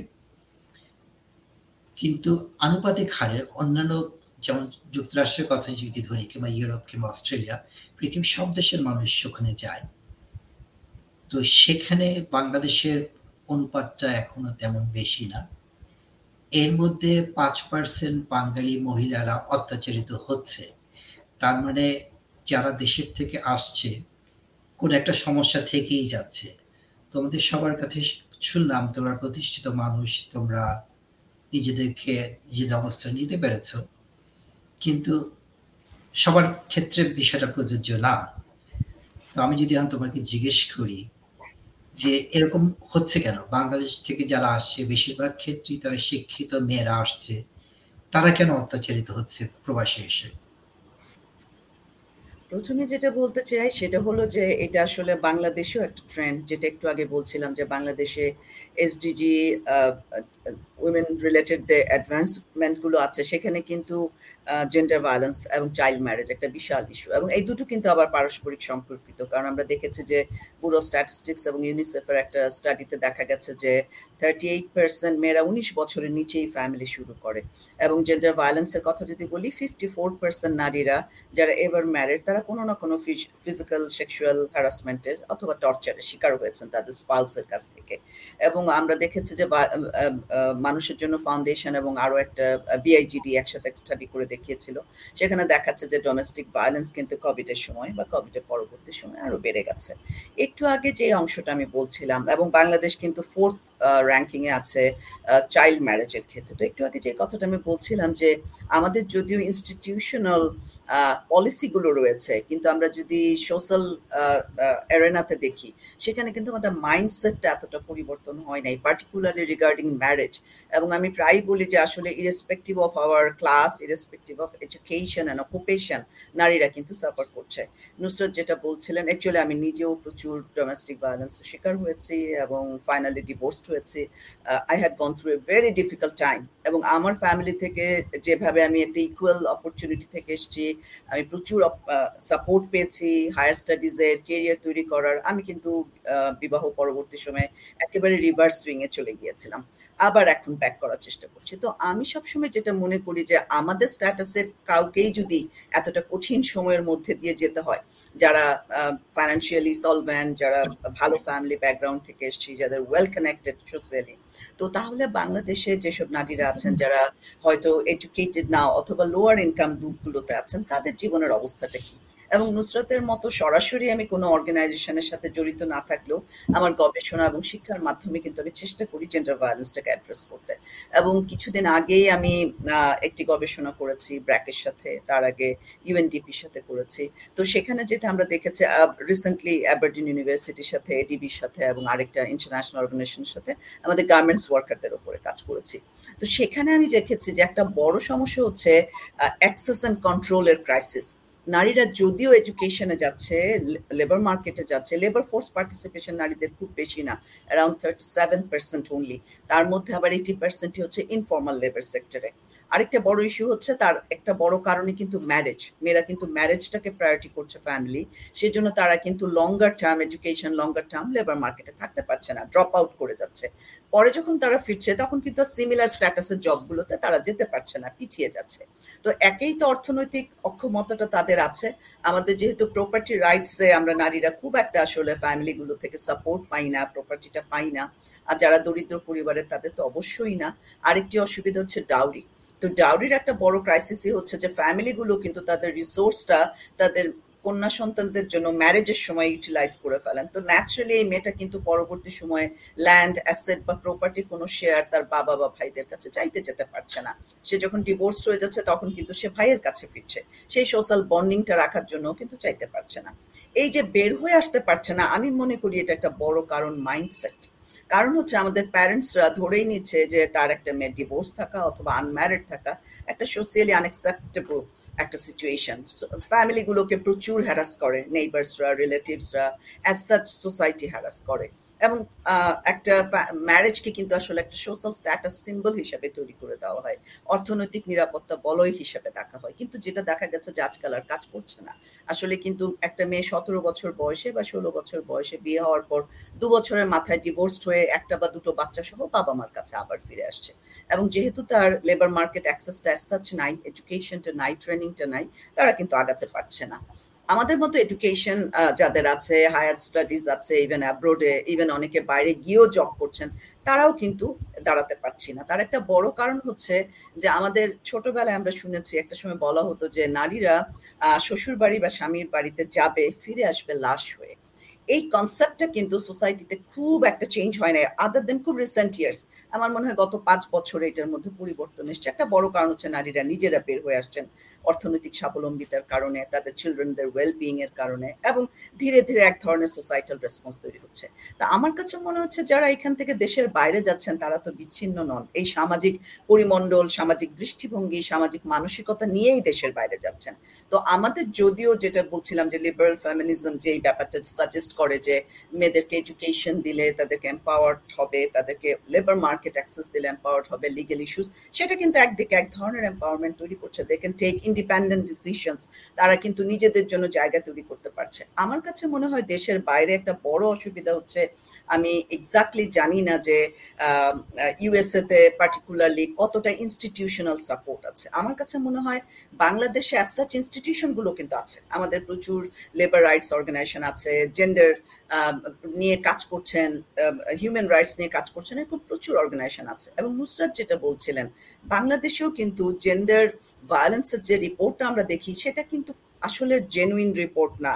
প্রচুর নারীরা কিন্তু কখনো রিপোর্ট করেনি না, কারণ তারা তাদের সামাজিক অবস্থানের কারণে, পরিবারের সামাজিক দৃষ্টিভঙ্গির কারণে করেন না। খুবই স্যাড একটা ইনসিডেন্স রিসেন্টলি ঘটেছিল। সেক্সুয়াল হ্যারাসমেন্টের শিকার হয়েছে এরকম একটি মেয়েকে কিছুদিন পর মার্ডার্ড অবস্থায় পাওয়া গেছে। প্রথমে ধারণা করা হয়েছিল যে এই ছেলেটি তাকে রেপ করেছে মেবি সে মার্ডার করেছে। পরবর্তীতে দেখা গেছে আসলে মেয়েটির বাবা তাকে মার্ডার করেছে। তিনি সামাজিক চাপটা নিতে পারছিলেন না। সমাজ যে তাকে অপমান করছিল, সেটা নিতে পারছিলেন না। তো যেখানে কিনা একজন রেপিস্ট একজন পারপেট্রেটরকে সমাজ অ্যাকসেপ্ট করে এবং একজন ভিকটিমকে সমাজ সাপোর্ট করে না, পাশে দাঁড়ায় না, সেরকম একটা সমাজে নারী নির্যাতন কন্টিনিউ করবে সেটা খুবই স্বাভাবিক ঘটনা। সামাজিকভাবে আমরা খুব একটা তাদের পাশে দাঁড়াচ্ছি না, খুব স্পোরাডিক ওয়েতে একটা, দুইটা দারুণ ইনসিডেন্সেস হয়তো হচ্ছে আমরা একটা লিগ্যাল সাপোর্ট পাচ্ছি, তারপরে কিন্তু আবার খুব সাইলেন্ট হয়ে যাচ্ছি। আমার মনে হয় ইউএসএ তে দুটো বিষয় যে নারীরা এখান থেকে যাচ্ছে, যেটা স্বামী বলছিলেন যে আমাদের এডুকেশনাল ব্যাকগ্রাউন্ডটা বাংলাদেশে এরকম, যেটা কিন্তু আমরা দেশের বাইরে গিয়ে সেই সোশ্যাল পার্সপেক্টিভে সেই প্রফেশনাল পার্সপেক্টিভে খুব একটা কাজে লাগাতে পারি না। ইভেন আমি ঢাকা বিশ্ববিদ্যালয়ের শিক্ষকতা নিয়েও কিন্তু হঠাৎ করে ইউএসএ তে গিয়ে এই লেভেলের একটা জব অবভিয়াসলি অ্যাক্সেস করতে পারব না। দ্বিতীয় ব্যাপার হচ্ছে আমরা চিন্তা করব যে আমি যদি বাড়ির বড় মেয়ে মেয়ে হই, আমি চিন্তা করব আমার ডিভোর্স হয়ে গেলে আমার ভাই বোনরা সাফার করবে, আমার ফ্যামিলি অনেক সোশ্যাল হ্যারাসমেন্টের মধ্যে দিয়ে যাবে। আমরা মেয়ে, নারীরা কিন্তু মনে করি যে ঠিক আছে, আমার সোসাইটি আমার ফ্যামিলির কনফর্মিটিটার জন্যই আমি এই রিলেশনশিপগুলোর মধ্যে কন্টিনিউ করি। আরেকটা ইস্যু হচ্ছে আমার কাছে মনে হয় যে পুরুষের পরিবার কেন এই ভায়োলেন্সগুলো করে? আর যেটা নুসরত বলছিলেন, সবসময় যে পুরুষের পরিবারই করছে তা না, উল্টো দিকে হতে পারে। আমার কাছে মনে হয় এটা আমাদের সামাজিকীকরণ প্রক্রিয়াটা খুব একটা পরিবর্তিত হয় নাই। আমি একটা ব্র্যাকেট যে গবেষণাটা করছিলাম, আমার কাছে সবচেয়ে ভালো লেগেছে যে আমি সিলেটের খুব প্রত্যন্ত একটি অঞ্চলে গেছি, যেটা আমরা বাংলাদেশে জানি যে আমরা একটু কনজারভেটিভ মনে করি লেস এডুকেটেড লেস অ্যাডভান্সড মনে করি মোর রিলিজিয়াস মনে করি। সেখানে একটা গ্রামে কিন্তু একেবারেই কোনো বাল্য বিবাহ নাই। মেয়েরা গার্মেন্টসে জব করছে এডুকেশনে আসছে, তারা খুব হায়ার স্টাডিজে যাচ্ছে। তো সেখানে যখন আমরা বাচ্চাদেরকে জিজ্ঞেস করছিলাম, তারা কোনো ডিসক্রিমিনেশন ফিল করে কিনা, তখন বলছে, না, আমাদেরকে বাবা মারা ইকুয়ালি স্কুলে পাঠায় ইকুয়ালি সাপোর্ট করে। একটা মেয়ে একটু খুব অভিমানী চোখে হঠাৎ করে বলল হ্যাঁ খাবারের বেলায় মা একটু ডিসক্রিমিনেশন করে। ভাইয়াকে এক গ্লাস মিল্ক দেয়, ডিম যদি একটা থাকে, আমাকে বলে, তুই আর আজকে খাস না।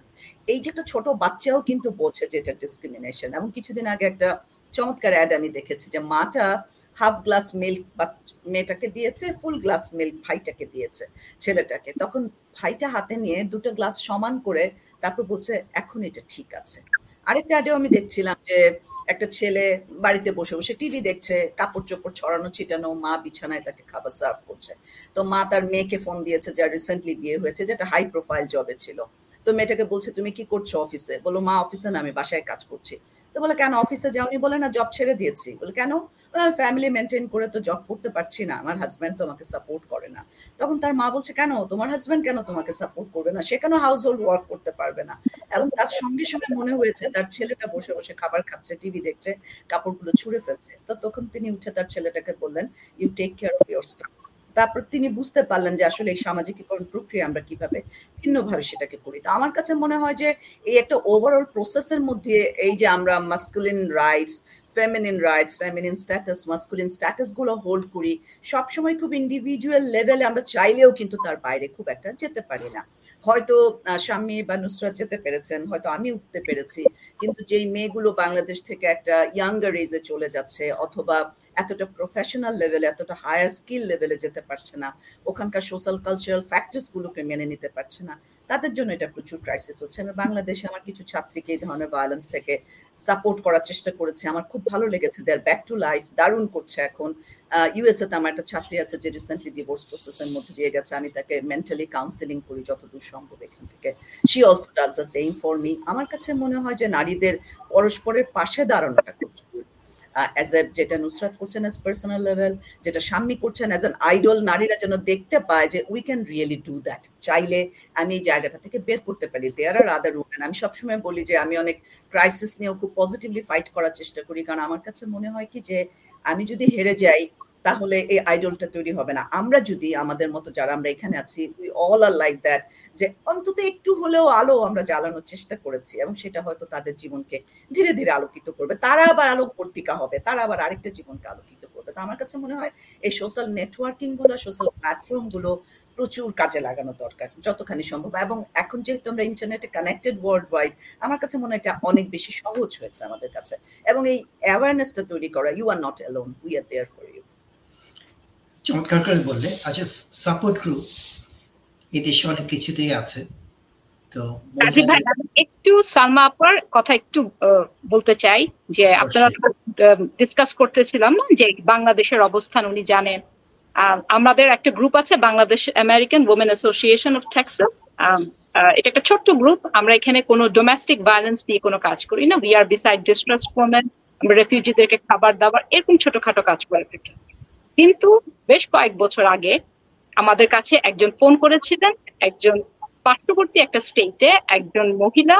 উনি হচ্ছেন ডিপেন্ডেন্ট ভিসা বাংলাদেশ থেকেই ডিপেন্ডেন্ট ভিসা এসেছেন এখানে। মানে ওনার হাজবেন্ডের থ্রুতে উনি এসেছেন এবং শি ইজ আ ভিক্টিম এখন ওনার হাজবেন্ডের পরিবার ওনাকে যেভাবে থ্রেট দেওয়া হচ্ছে, যেটা আমি শিওর ডক্টর নুসরাত উনি আরও ভালো জানেন, যে তুমি কিছু করলে ডিভোর্স দিলে তোমাকে তো you have to go back to your country এবং ওই মেয়েটার অবস্থা এমন হয়েছিল, এটা কিন্তু অ্যারেঞ্জ ম্যারেজ ছিল। এই বিয়েটা দেওয়াই হয়েছিল পরিবার পরিবার থেকে। কিন্তু তার ফ্যামিলি বলে দিচ্ছে যে ডোন্ট কাম ব্যাক যাই হবে, ওখানেই থাকতে হবে তোমাকে। এবং she was feeling so left out আমাদের এই ছোট গ্রুপটার যে তখন ব্রেন চাইল্ড যার ছিলেন, উনি ওই স্টেটে গিয়ে মেয়েটাকে রেস্কিউ করে প্রথমে টেক্সাসে আনা হয়। তার কিছু, সঙ্গে কিছু তখনই কিছু প্রবলেম ছিল। যেমন তার ইমিগ্রেশন একটা দরকার ছিল। তার স্ট্যাটাস সে হারায় ফেলবে। তার husband was planning to give her divorce immigration ছিল ডিভোর্স লয়ার কিছু ব্যাপার ছিল। তারপরে যে জিনিসটা ওই সময় যেহেতু আমি ছিলাম, আমি দেখলাম যে মেয়েটা প্রথমত যে শেল্টার গুলিতে যেতে চাচ্ছিল। কারণ she was not feeling comfortable as a Muslim women আশেপাশে শেল্টার সে চাচ্ছিল একটা মুসলিম শেল্টার ইসলামিক শেল্টার বা শেল্টার এই কনসেপ্টটা তো বাংলাদেশে ওইভাবে নাই। বা যারা যায়, কোনো ভালো ফ্যামিলি যেটা বলা হয়, ভালো ফ্যামিলি থেকে যাচ্ছে না। তো তাকে কিন্তু আমাদেরই একজন মেম্বার তার বাসায় রেখেছিল। এটা কিন্তু কোনো প্র্যাকটিক্যাল কোনো সলিউশন এটা তো তুমি সবাইকে করতে পারবা না। তার থেকেও যেটা প্রবলেম ছিল, সে বাসায় বাংলাদেশে কাউকে কিছু জানাতে পারতেছিল না। এবং ওই সময় খুব সুন্দর একটা, সুন্দর না, একটা খুবই হাস্যকর একটা প্রবলেম ছিল। গ্রামে যে সালিশ ব্যবস্থা আছে না একটা, গ্রাম্য যে ওকে কোনোভাবে দাঁড়াতে দিবা না। হ্যাঁ এটা তো আমরা গ্রামে শুনে আছি। এইটাও ঠিক ফেস করতেছিল মেয়েটাকে বিভিন্ন ধরনের হুমকি, ধামকি, ওকে হেল্প করানো যাবে না, উনি এটা করেছেন, সেটা করেছেন। তো এই যে মেয়েরা যে চতুর্দিক থেকে একটা শিক্ষিত কালচারে ক্যান বি মানে অপ্রেসড তাকে কোনোভাবে, সে একটা ইজ আ ভিকটিম এবং তাকে মেক শিওর করা হচ্ছে যে সে কোনোভাবে যেন দাঁড়াইতে না পারে। That was two or three years ago এটা আমার নিজের চোখে দেখা। আমাদেরই অর্গানাইজেশন তাকে রেস্কিউ করেছে। Is now green card holder এবং তাকে ছোট্ট তার যতটুকু শিক্ষা ছিল ওখান থেকে সে একটা ছোট্ট কাজ করে সে একটা ড্রাইভিংও জানে না। তাকে যে কাজ করতে নিয়ে যাবে এটাও তার জন্য একটা চ্যালেঞ্জ ছিল। But she came a long way from that সে এখন আর ও এমন একটা অবস্থা ছিল সে কথাই বলতে পারতো না খুব করে। ভাষাও কিন্তু একটা প্রবলেম অনেকের জন্য। কনফিডেন্স থাকে বাট শি শি ওভারকাম এবং আমরা recently thank you, Shami. Uh, she married so you can revive but number কিন্তু খুব কম তাই না হুম। আমি এখানে কিছু অ্যাড করতে চাচ্ছি। প্রথমে আমি আহ, আহ, আহ, সালমাকে ধন্যবাদ দিতে চাচ্ছি তুমি এত সুন্দর করে বুঝিয়েছো জিনিসটা সকলে নিশ্চয়ই খুব সুন্দর করে বুঝেছে যে এই যে আমাদের আসল যে জায়গাটা যে আমাদের মাইন্ডসেট এটা আমাদেরকে চেঞ্জ করতে হবে এই পরিপ্রেক্ষিতে আমি একটা কথা বলতে চাই যে আমি যখন আমার রিসার্চটা করেছিলাম, আমার বইটা যেটা বের হয়েছিল wife abuse and invisible offence in Bangladesh এটা টু থাউজেন্ড ফাইভে ঠিক আছে? টু থাউজেন্ড ফাইভের পরে তখন আমি যে যখন এই রিসার্চটা করেছিলাম রেসপন্ডেন্টদের মধ্যে আমি হাজবেন্ডেরও পুরুষ মানুষদেরও ইয়ে নিয়েছিলাম ওনারা বলেছিলেন fifty three percent of the husband set domestic ভায়োলেন্সটা actually স্ত্রীদের জন্যই হয়। এবং সিক্সটি টু পার্সেন্ট বলেছিলেন যে মাঝে মধ্যে মারা ভালো। তো এই এই যে চেঞ্জ এটা কি এই এই টু থাউজেন্ড টোয়েন্টি থ্রিতে এসে চেঞ্জ হয়েছে? এই যে পার্সপেক্টিভটা আমরা কিন্তু এই ব্যাগেজটা নিয়েই কিন্তু পশ্চিমে আসছি, তাই না? আমরা যখন আসছি এখানে, আমরা কিন্তু ওই যে ব্যাগেজটা আমাদের, যে আমাদের পুরুষতান্ত্রিক একটা চিন্তাধারা, এই চিন্তাধারাটা নিয়েই কিন্তু আমরা এখানে আসছি। তার সাথে অ্যাড হচ্ছে কি, আমি একজন ইমিগ্রেন্ট আমাদের সংস্থাতে দেখা যাচ্ছে যে আমরা টুয়েলভ পার্সেন্ট কিন্তু আমাদের ইমিগ্রেশন অ্যাবিউজ হয়। আর আরেকটা জিনিস আমি বলে রাখতে চাই, এখানে সবার দৃষ্টি আকর্ষণ করতে চাই যে ডোমেস্টিক ভায়োলেন্স বলতে কিন্তু শুধু মারধর বোঝায় না, তাই না? এখানে ইমোশনাল অ্যাবিউজ থাকতে পারে ফাইন্যান্সিয়াল অ্যাবিউজ থাকতে পারে সাইকোলজিক্যাল অ্যাবিউজ থাকতে পারে রিলিজিয়াস অ্যাবিউজ থাকতে পারে, তার সাথে যোগ হচ্ছে কি? আমাদের কালচারাল কতগুলো জিনিস? In law abuse immigration abuse এই সবগুলো মিলে তখন আমাদের যারা ক্লায়েন্টেল তাদের কিন্তু আরও অধিক একটা চ্যালেঞ্জিং একটা সিচুয়েশনের মধ্যে পড়ে যায়। তার উপরে ওনারা যখন আসছেন আমাদের দেশগুলো থেকে ওনারা এই ধারণা নিয়ে আসছেন যে পুলিশ খুবই খারাপ। পুলিশ কোরাপ্ট পুলিশকে ট্রাস্ট করা যাবে না। তখন তারা ফোন করবেন কীভাবে? ওই যে মহিলাটার কথা স্বামী বলল যে উনি, উনাকে সবসময় একটা হুমকি ধুমকির মধ্যে থাকতে হচ্ছে কারণ ওনার ইমিগ্রেশন ইনভলভ এটার মধ্যে। আমরা কিন্তু, আমি ইমিগ্রেশন আমি নিজে ইমিগ্রেশনের কাজটা এই সংস্থাতে করছি এবং আমরা এই যে যারা ইউএস সিটিজেন কিংবা গ্রিন কার্ড হোল্ডারদের সাথে বিয়ে হচ্ছে এবং তাদের ইমিগ্রেশনটা করা হচ্ছে না, তাদেরকে কিন্তু আমরা ভায়োলেন্স এগেনস্ট উইমেন অ্যাক্ট বাবা বলে একটা অ্যাক্ট নাইনটিন নাইনটি সিক্সে এটা হয়েছিল তাতে তার আন্ডারে কিন্তু আমরা তাদেরকে গ্রিন কার্ড করতে সাহায্য করতে পারি এবং করছি। এবং যারা অন্যান্য ভাবে এসছেন, তাদেরকেও কিন্তু আমরা ইউ ভিসার আন্ডারে অনেক সময় সাহায্য করছি। তো এইভাবে দেখা যাচ্ছে যে আমার, যারা দেশের থেকে এখানে আসছেন, প্রথমত তারা ওই মেন্টাল ব্যাগেজটা নিয়ে আসছেন। বাংলাদেশ দেখা যাচ্ছে এখন অনেক হয়তো উন্নতি হয়ে গেছে, কিন্তু ওই যে ব্যাগেজটা নিয়ে এখানে এসছেন, ওই ব্যাগেজটা নিয়েই থাকছেন। এই যে পুরুষতান্ত্রিক এটা নিয়ে থাকছেন, তা এই যে মেয়েটার বাবা মাকে, তাদেরকে সবাইকে যে হুমকি ধামকি করা হচ্ছে, আজকে আমি একটা মহিলার সাথে কথা বলছিলাম, সে আমাকে বলছিল যে দেখো আমি আমি নিজে পছন্দ করেই বিয়ে করেছি। এই জন্য আমি সবসময় আমার একটা গিলটি ফিলিং হয় যে আমি যদি ছেড়ে দিই আমার বাবা মা বললে তুমি তো তোমার নিজের পছন্দে বিয়ে করেছ। তারপরে আমি চিন্তা করছি আমার একটা ছোট মেয়ে আছে, তা আমি এখন কীভাবে বেরোবো? আমার মনে হয় আমারও কোনো সমস্যা আছে। তো এটা কেন চিন্তা করছেন? আমরা যারা এখানে প্রফেশনাল আমরা জানি গ্যাস লাইটিং বলে একটা কথা আছে। গ্যাস লাইটিং করা হয় তখনই যে অ্যাবিউজাররা যে তখন সার্ভাইভাররা মনে, নিজেকেই তখন করছে এই করতে শুরু করেন যে, আমি হয়তো ভুল করছি। তার মধ্যে একটা ডাউট তৈরি করা। কেন করছেন? বিকজ এই অ্যাবিউজাররা এই পাওয়ার কন্ট্রোল টুলটা এভাবেই তারা ব্যবহার করছেন ইন্টিমিডিয়েট করছেন, তাদেরকে বিভিন্নভাবে তাদেরকে মনস্তাত্ত্বিকভাবে তাদেরকে ধ্বংস করে দিচ্ছেন সো দ্যাট তারা সবসময় মনে করে এটা আমার দোষ। সেজন্য তারা অনেক সময় পদক্ষেপ নিতে পারে না। এই জন্য যদি আমরা গ্লোবালি স্ট্যাটিস্টিক্স দেখি তুমি কি বলে সালমা, তুমি নিশ্চয়ই জানবে, তোমার কাছে অনেক স্ট্যাটিস্টিক্স আছে যে one in three women and one in four men globally are victims of domestic violence. তাহলে তুমি দেখো যে তুমি তোমার নিজেদের মধ্যেই কাউকে পাবে সে হয়তো এই সহিংসতার শিকার। তুমি একটা বিয়ে বাড়িতে যাচ্ছ পাঁচশো জন লোক ওখানে তুমি গড়ে তুমি চিন্তা করো কতজন ওখানে থাকতে পারে। কারণ এটা তো একটা স্ট্যাটিস্টিক্স রাইট কিন্তু তারা এগিয়ে আসছে না। They are the silent victims এখন আমি যদি কারোর কোন মানে আমি যদি আমার বন্ধু কিংবা কোনো বান্ধবী যদি আমার সাথে একটা কথা বলে, আমি যদি তাকে মনে করি, কেন সে আমার সাথে এখন আসছে না? কিংবা, কেন এই আমরা যে প্রতি শুক্রবার একটা বাইরে যাচ্ছি, ও কিন্তু ইতিমধ্যে আসছে না কয়েক শুক্রবার, কেন আসছে না? আমি একটু ফোন করে খবর নিই।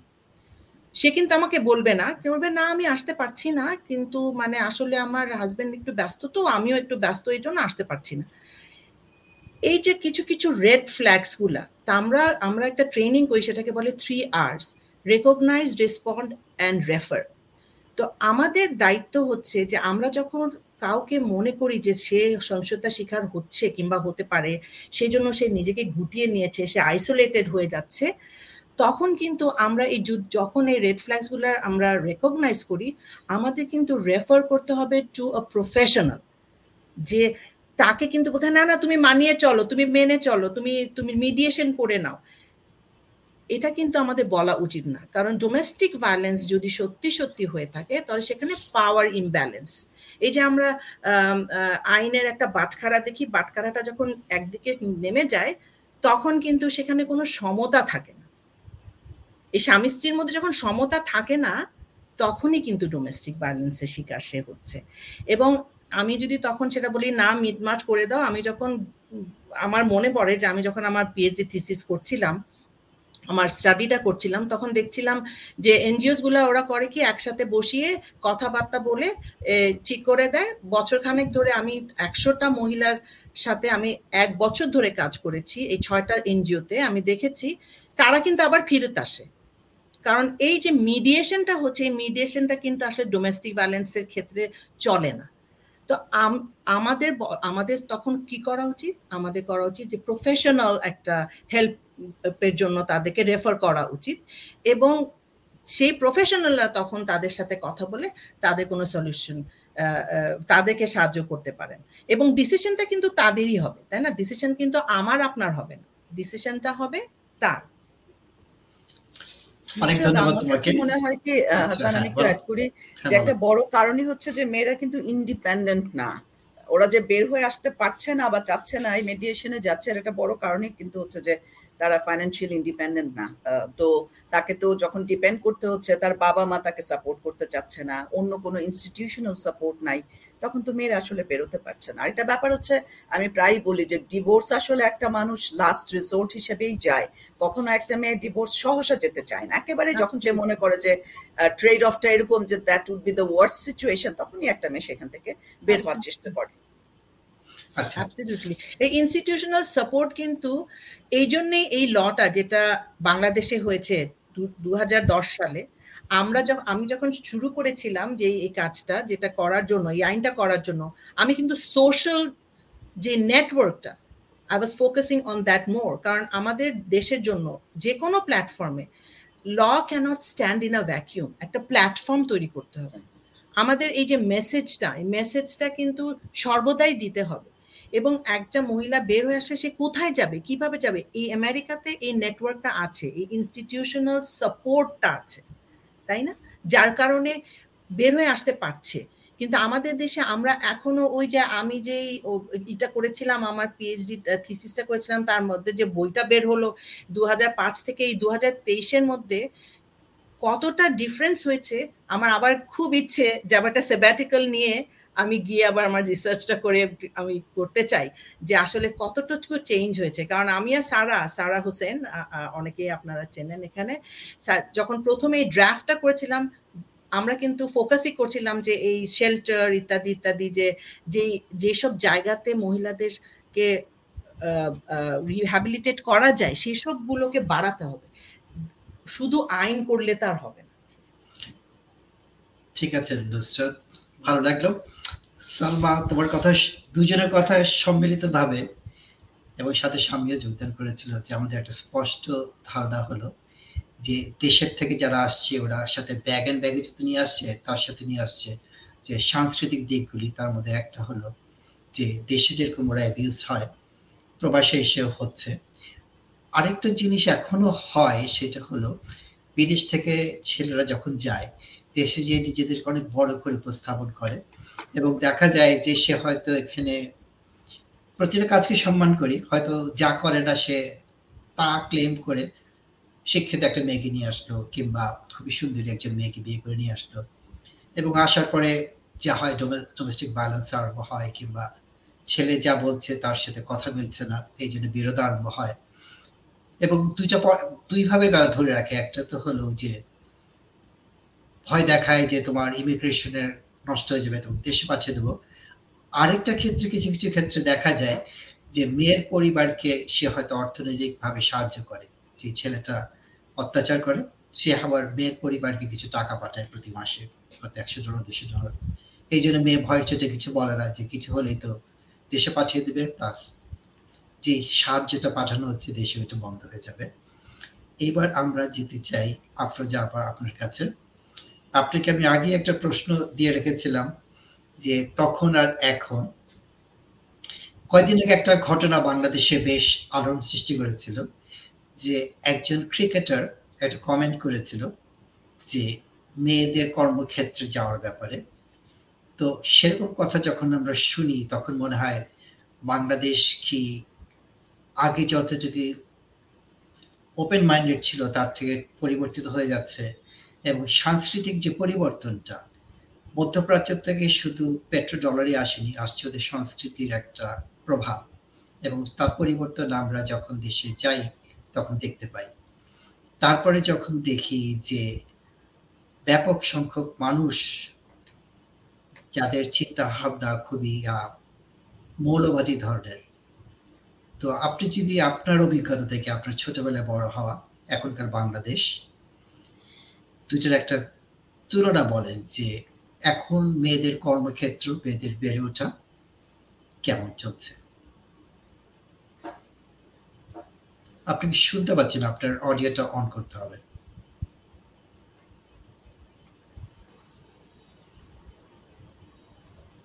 হ্যাঁ না, আবার বন্ধ হয়ে গেল। হ্যাঁ এবার শুনতে পারব।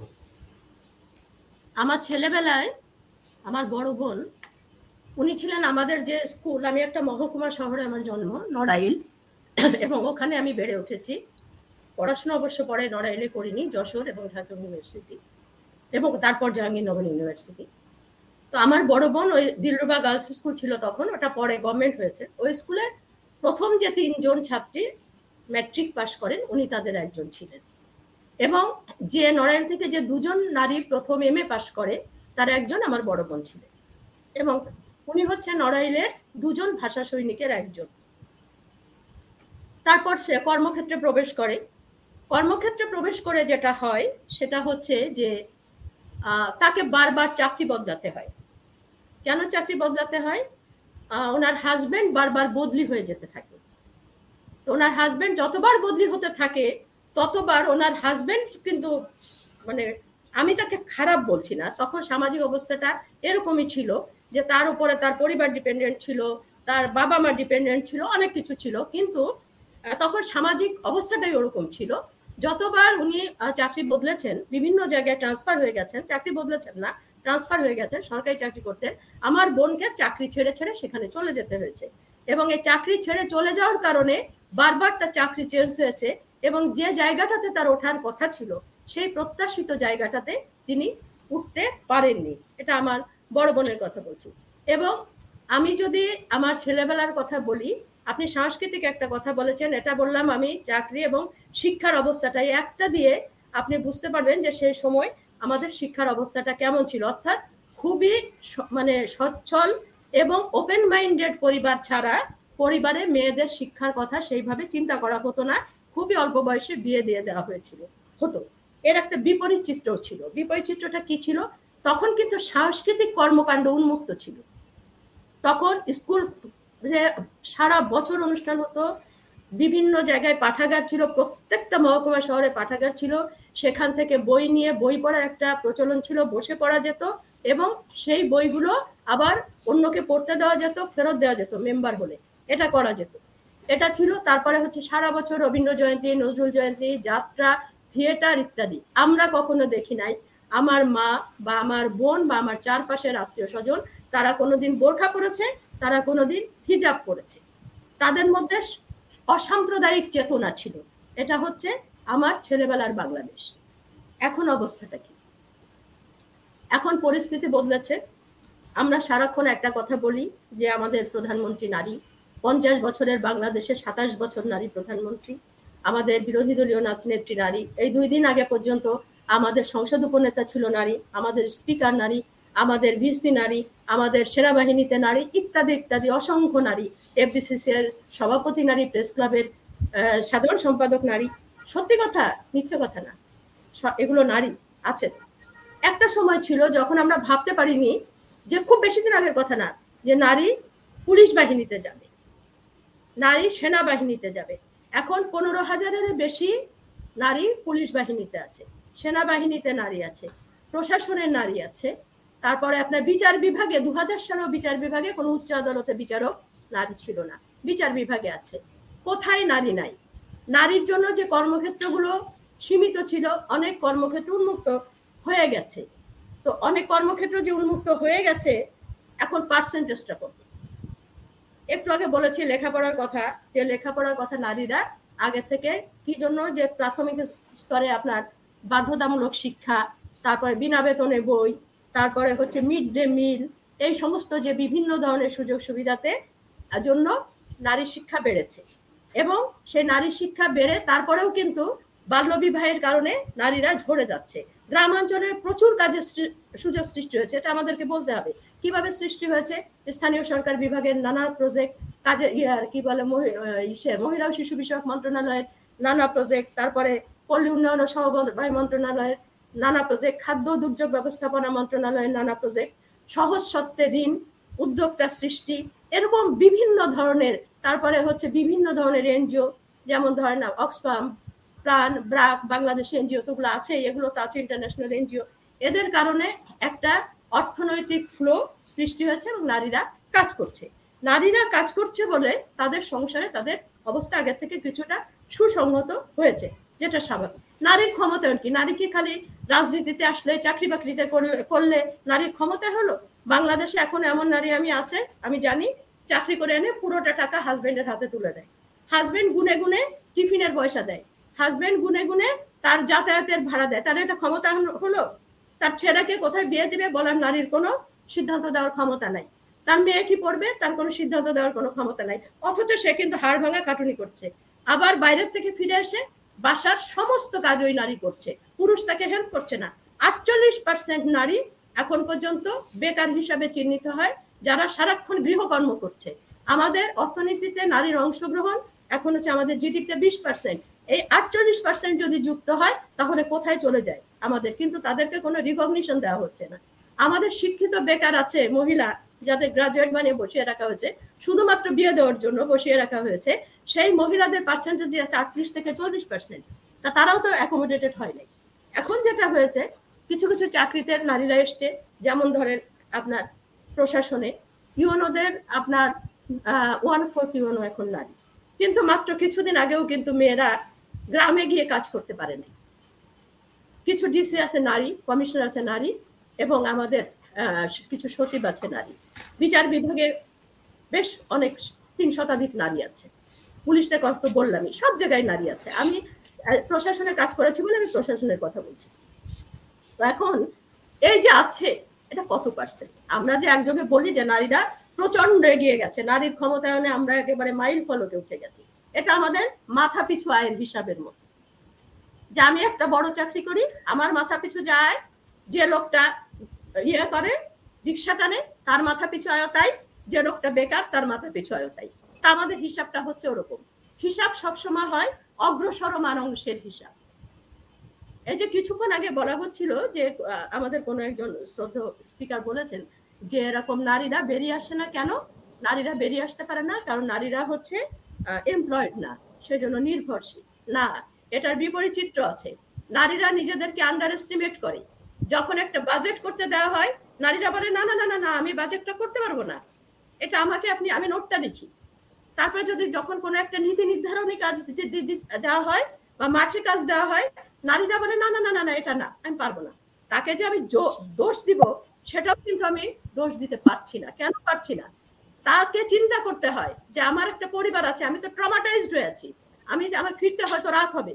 ফিরতে রাত হলে আমাকে বাসায় জবাবদিহি করতে হবে। সেই জন্য নারীরা সবসময় চাইছে কম ঝুঁকিরপূর্ণ কাজ করতে। আমাদের যে মেয়েরা, গ্রামের যে মেয়েরা কোথায় যাচ্ছে, এমনি তো কাজ করছে স্থানীয় পর্যায়ে।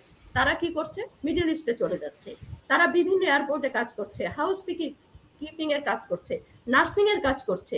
তার বিদেশ থেকে প্রচুর টাকা তারা আনছে। সেখানে তারা বিভিন্ন ধরনের হয়রানির শিকারও হচ্ছে। তারা কিন্তু আনছে। কিন্তু আমাদের দেশে সামাজিকভাবে নারীদের কীভাবে বলা হচ্ছে? আরে ও তো বিদেশে গিয়ে কাজের মেয়ের কাজ, কাজের মেয়ে হিসাবে কাজ করে। ওর বিয়ে হবে না। ওকে ওর সাথে বিয়ে দেওয়া যাবে না। এই যে একটা বিষয় আছে। আমি আমার নিজের জীবনের অভিজ্ঞতা থেকে আপনাদেরকে আমি বলতে পারি, সেটা হচ্ছে আমি যখন প্রশাসনে চাকরি নিয়েছি, সেই সময় আমি যখন ম্যাজিস্ট্রেট ছিলাম, আমাদের দেখে পিয়নরা এমএনএসএসরা দাঁড়াতো না। পুরুষদের দেখলে ঠক করে পা দিয়ে একটা ইয়ে দিয়ে স্যালুট দিত। আমাদের দেখে দাঁড়াতো না। আমাদেরকে বলতে হতো, দাঁড়াও। আমাদেরকে মোবাইল করতে নিয়ে কোর্ট করতে নিয়ে যাওয়া হতো না। কারণ আমরা শক্ত থাকতে পারব না, আমরা ঠিক মতো জরিমানা করতে পারব না। আমাদেরকে ইলেকশন ডিউটি দেওয়া হতো না। কেন? যদি গুলির অর্ডার দিতে হয় তাহলে আমরা পারব না। মেয়েরা গুলির অর্ডার দিতে পারে না। আমাদেরকে ডাইং ডিক্লারেশন যেটা হয়, যে মৃত্যুর সময় একটা জবানবন্দি দেওয়া হয়, সেই জবানবন্দি দেওয়ার সময় আমাদেরকে নিয়ে যাওয়া হতো না। কেন নিয়ে যাওয়া হতো না? যেখানে নারী ম্যাজিস্ট্রেট নরম, নারী ম্যাজিস্ট্রেটের সামনে ও ভুলভাল মিথ্যে কথা বলে দিবে। আচ্ছা সবচেয়ে যেটা অবমাননাকর ছিল সেটা হচ্ছে আপনারা জানেন যে জেলখানায় একটা জিনিস আছে, সেটা হচ্ছে বলে আসামি শনাক্তকরণ টিআই প্যারেড সেই টিআই প্যারেডে আপনার হচ্ছে নারীদেরকে নিয়ে যাওয়া যাওয়া হতো না। কেন নিয়ে যাওয়া হতো না? পুরুষ, ইয়ারা কয়েদিরা তো বহুদিন ধরে নারীদের দেখে না, নারীদের সংসর্গ বঞ্চিত। ওদের নারীরা দেখলে ওরা উত্তেজিত হয়ে যাবে। চিন্তা করেন কি অবমাননাকর অবস্থার মধ্যে আমরা ছিলাম। এটা হচ্ছে মাঠের অবস্থা। সচিবালয়ের অবস্থা কি ছিল? সচিবালয়ে সব সময় হচ্ছে কোনো একটা ভালো পোস্টিং সব সময় পুরুষকে আগে চিন্তা করা হয়। এখনও করা হয়। কোনো একটা বিদেশ যাত্রা সবসময় নারীকে, পুরুষকে আগে চিন্তা করা হয়। কোনো একটা ধরেন ভালো সুযোগ সুবিধা যেখানে একটা ভালো অনারিয়াম আছে বা ভালো কোনো কিছু সেটা তো সবসময় পুরুষকে অগ্রাধিকার দেওয়া হয়। তারপরে হচ্ছে কি যে আপনার এটা শুধুমাত্র যে আপনার রাজনীতিবিদ হেনস্থা, নারী হেনস্থার কথা যদি বলেন, শুধুমাত্র রাজনীতিবিদ বা বড় বড় উপরের আমলারা করেছে তা তো না নিচে নিম্ন পদস্থরাও করতো। নিম্ন পদস্থরা কি করতো? তারা হয়তো মুখে বলতে পারতো না, তারা চোখ দিয়ে করতো। তারা তার ছিল একটা নারী কর্মকর্তা, ও আর কি জানে, ও আর কি করে? এই যে একটা বিষয়টা ছিল, এটা কি গেছে? যাই নাই। মাত্র কিছুদিন আগে আপনি শুরুতেই বলেছেন ক্রিকেটারের একজন মন্তব্যের কথা। এরকম তো অজস্র ক্রিকেটার এদেশে আছে। ওকে আজকে থেকে বলছে ও আজকে বিখ্যাত হয়েছে বলে ওর কথা সবাই জানে। যারা বিখ্যাত না তাদের কথা আমরা জানতে পারছি না। তো এই কয়েকদিন আগে আপনি মনে করে দেখেন বছর দুয়েক আগে একজন ইয়নো গার্ড অফ অনার দিতে গিয়েছিল একজন মুক্তিযোদ্ধাকে। সে যখন গার্ড অফ অনার দিতে গিয়েছিল বঙ্গবৈদ কাদের সিদ্দিকি? মুক্তিযোদ্ধা। তিনি বলেছিলেন নারীরা গার্ড অফ অনার দিতে পারবে না। কারণ সে নারী। আমাদের ধর্মে নিষেধ আছে। Guard honour guard of honour তো নারী পুরুষ দেয় না। গার্ড অফ অনার দেয় চেয়ার এটা যদি ওনারা না বোঝেন এটা যদি ওনারা না বোঝেন তাহলে কে বুঝবে? এখন এই অবস্থার মধ্যে আমরা আছি। তারপরেও আমি একটা কথা বলব যে আগের থেকে আমাদের অবস্থা ভালো। কেন অবস্থা ভালো? এজন্য আমি আসলে আমাদের সরকারকে ধন্যবাদ দিব মেয়েদেরকে টেনে টেনে মেন স্ট্রিমে নিয়ে আসার চেষ্টা করা হচ্ছে।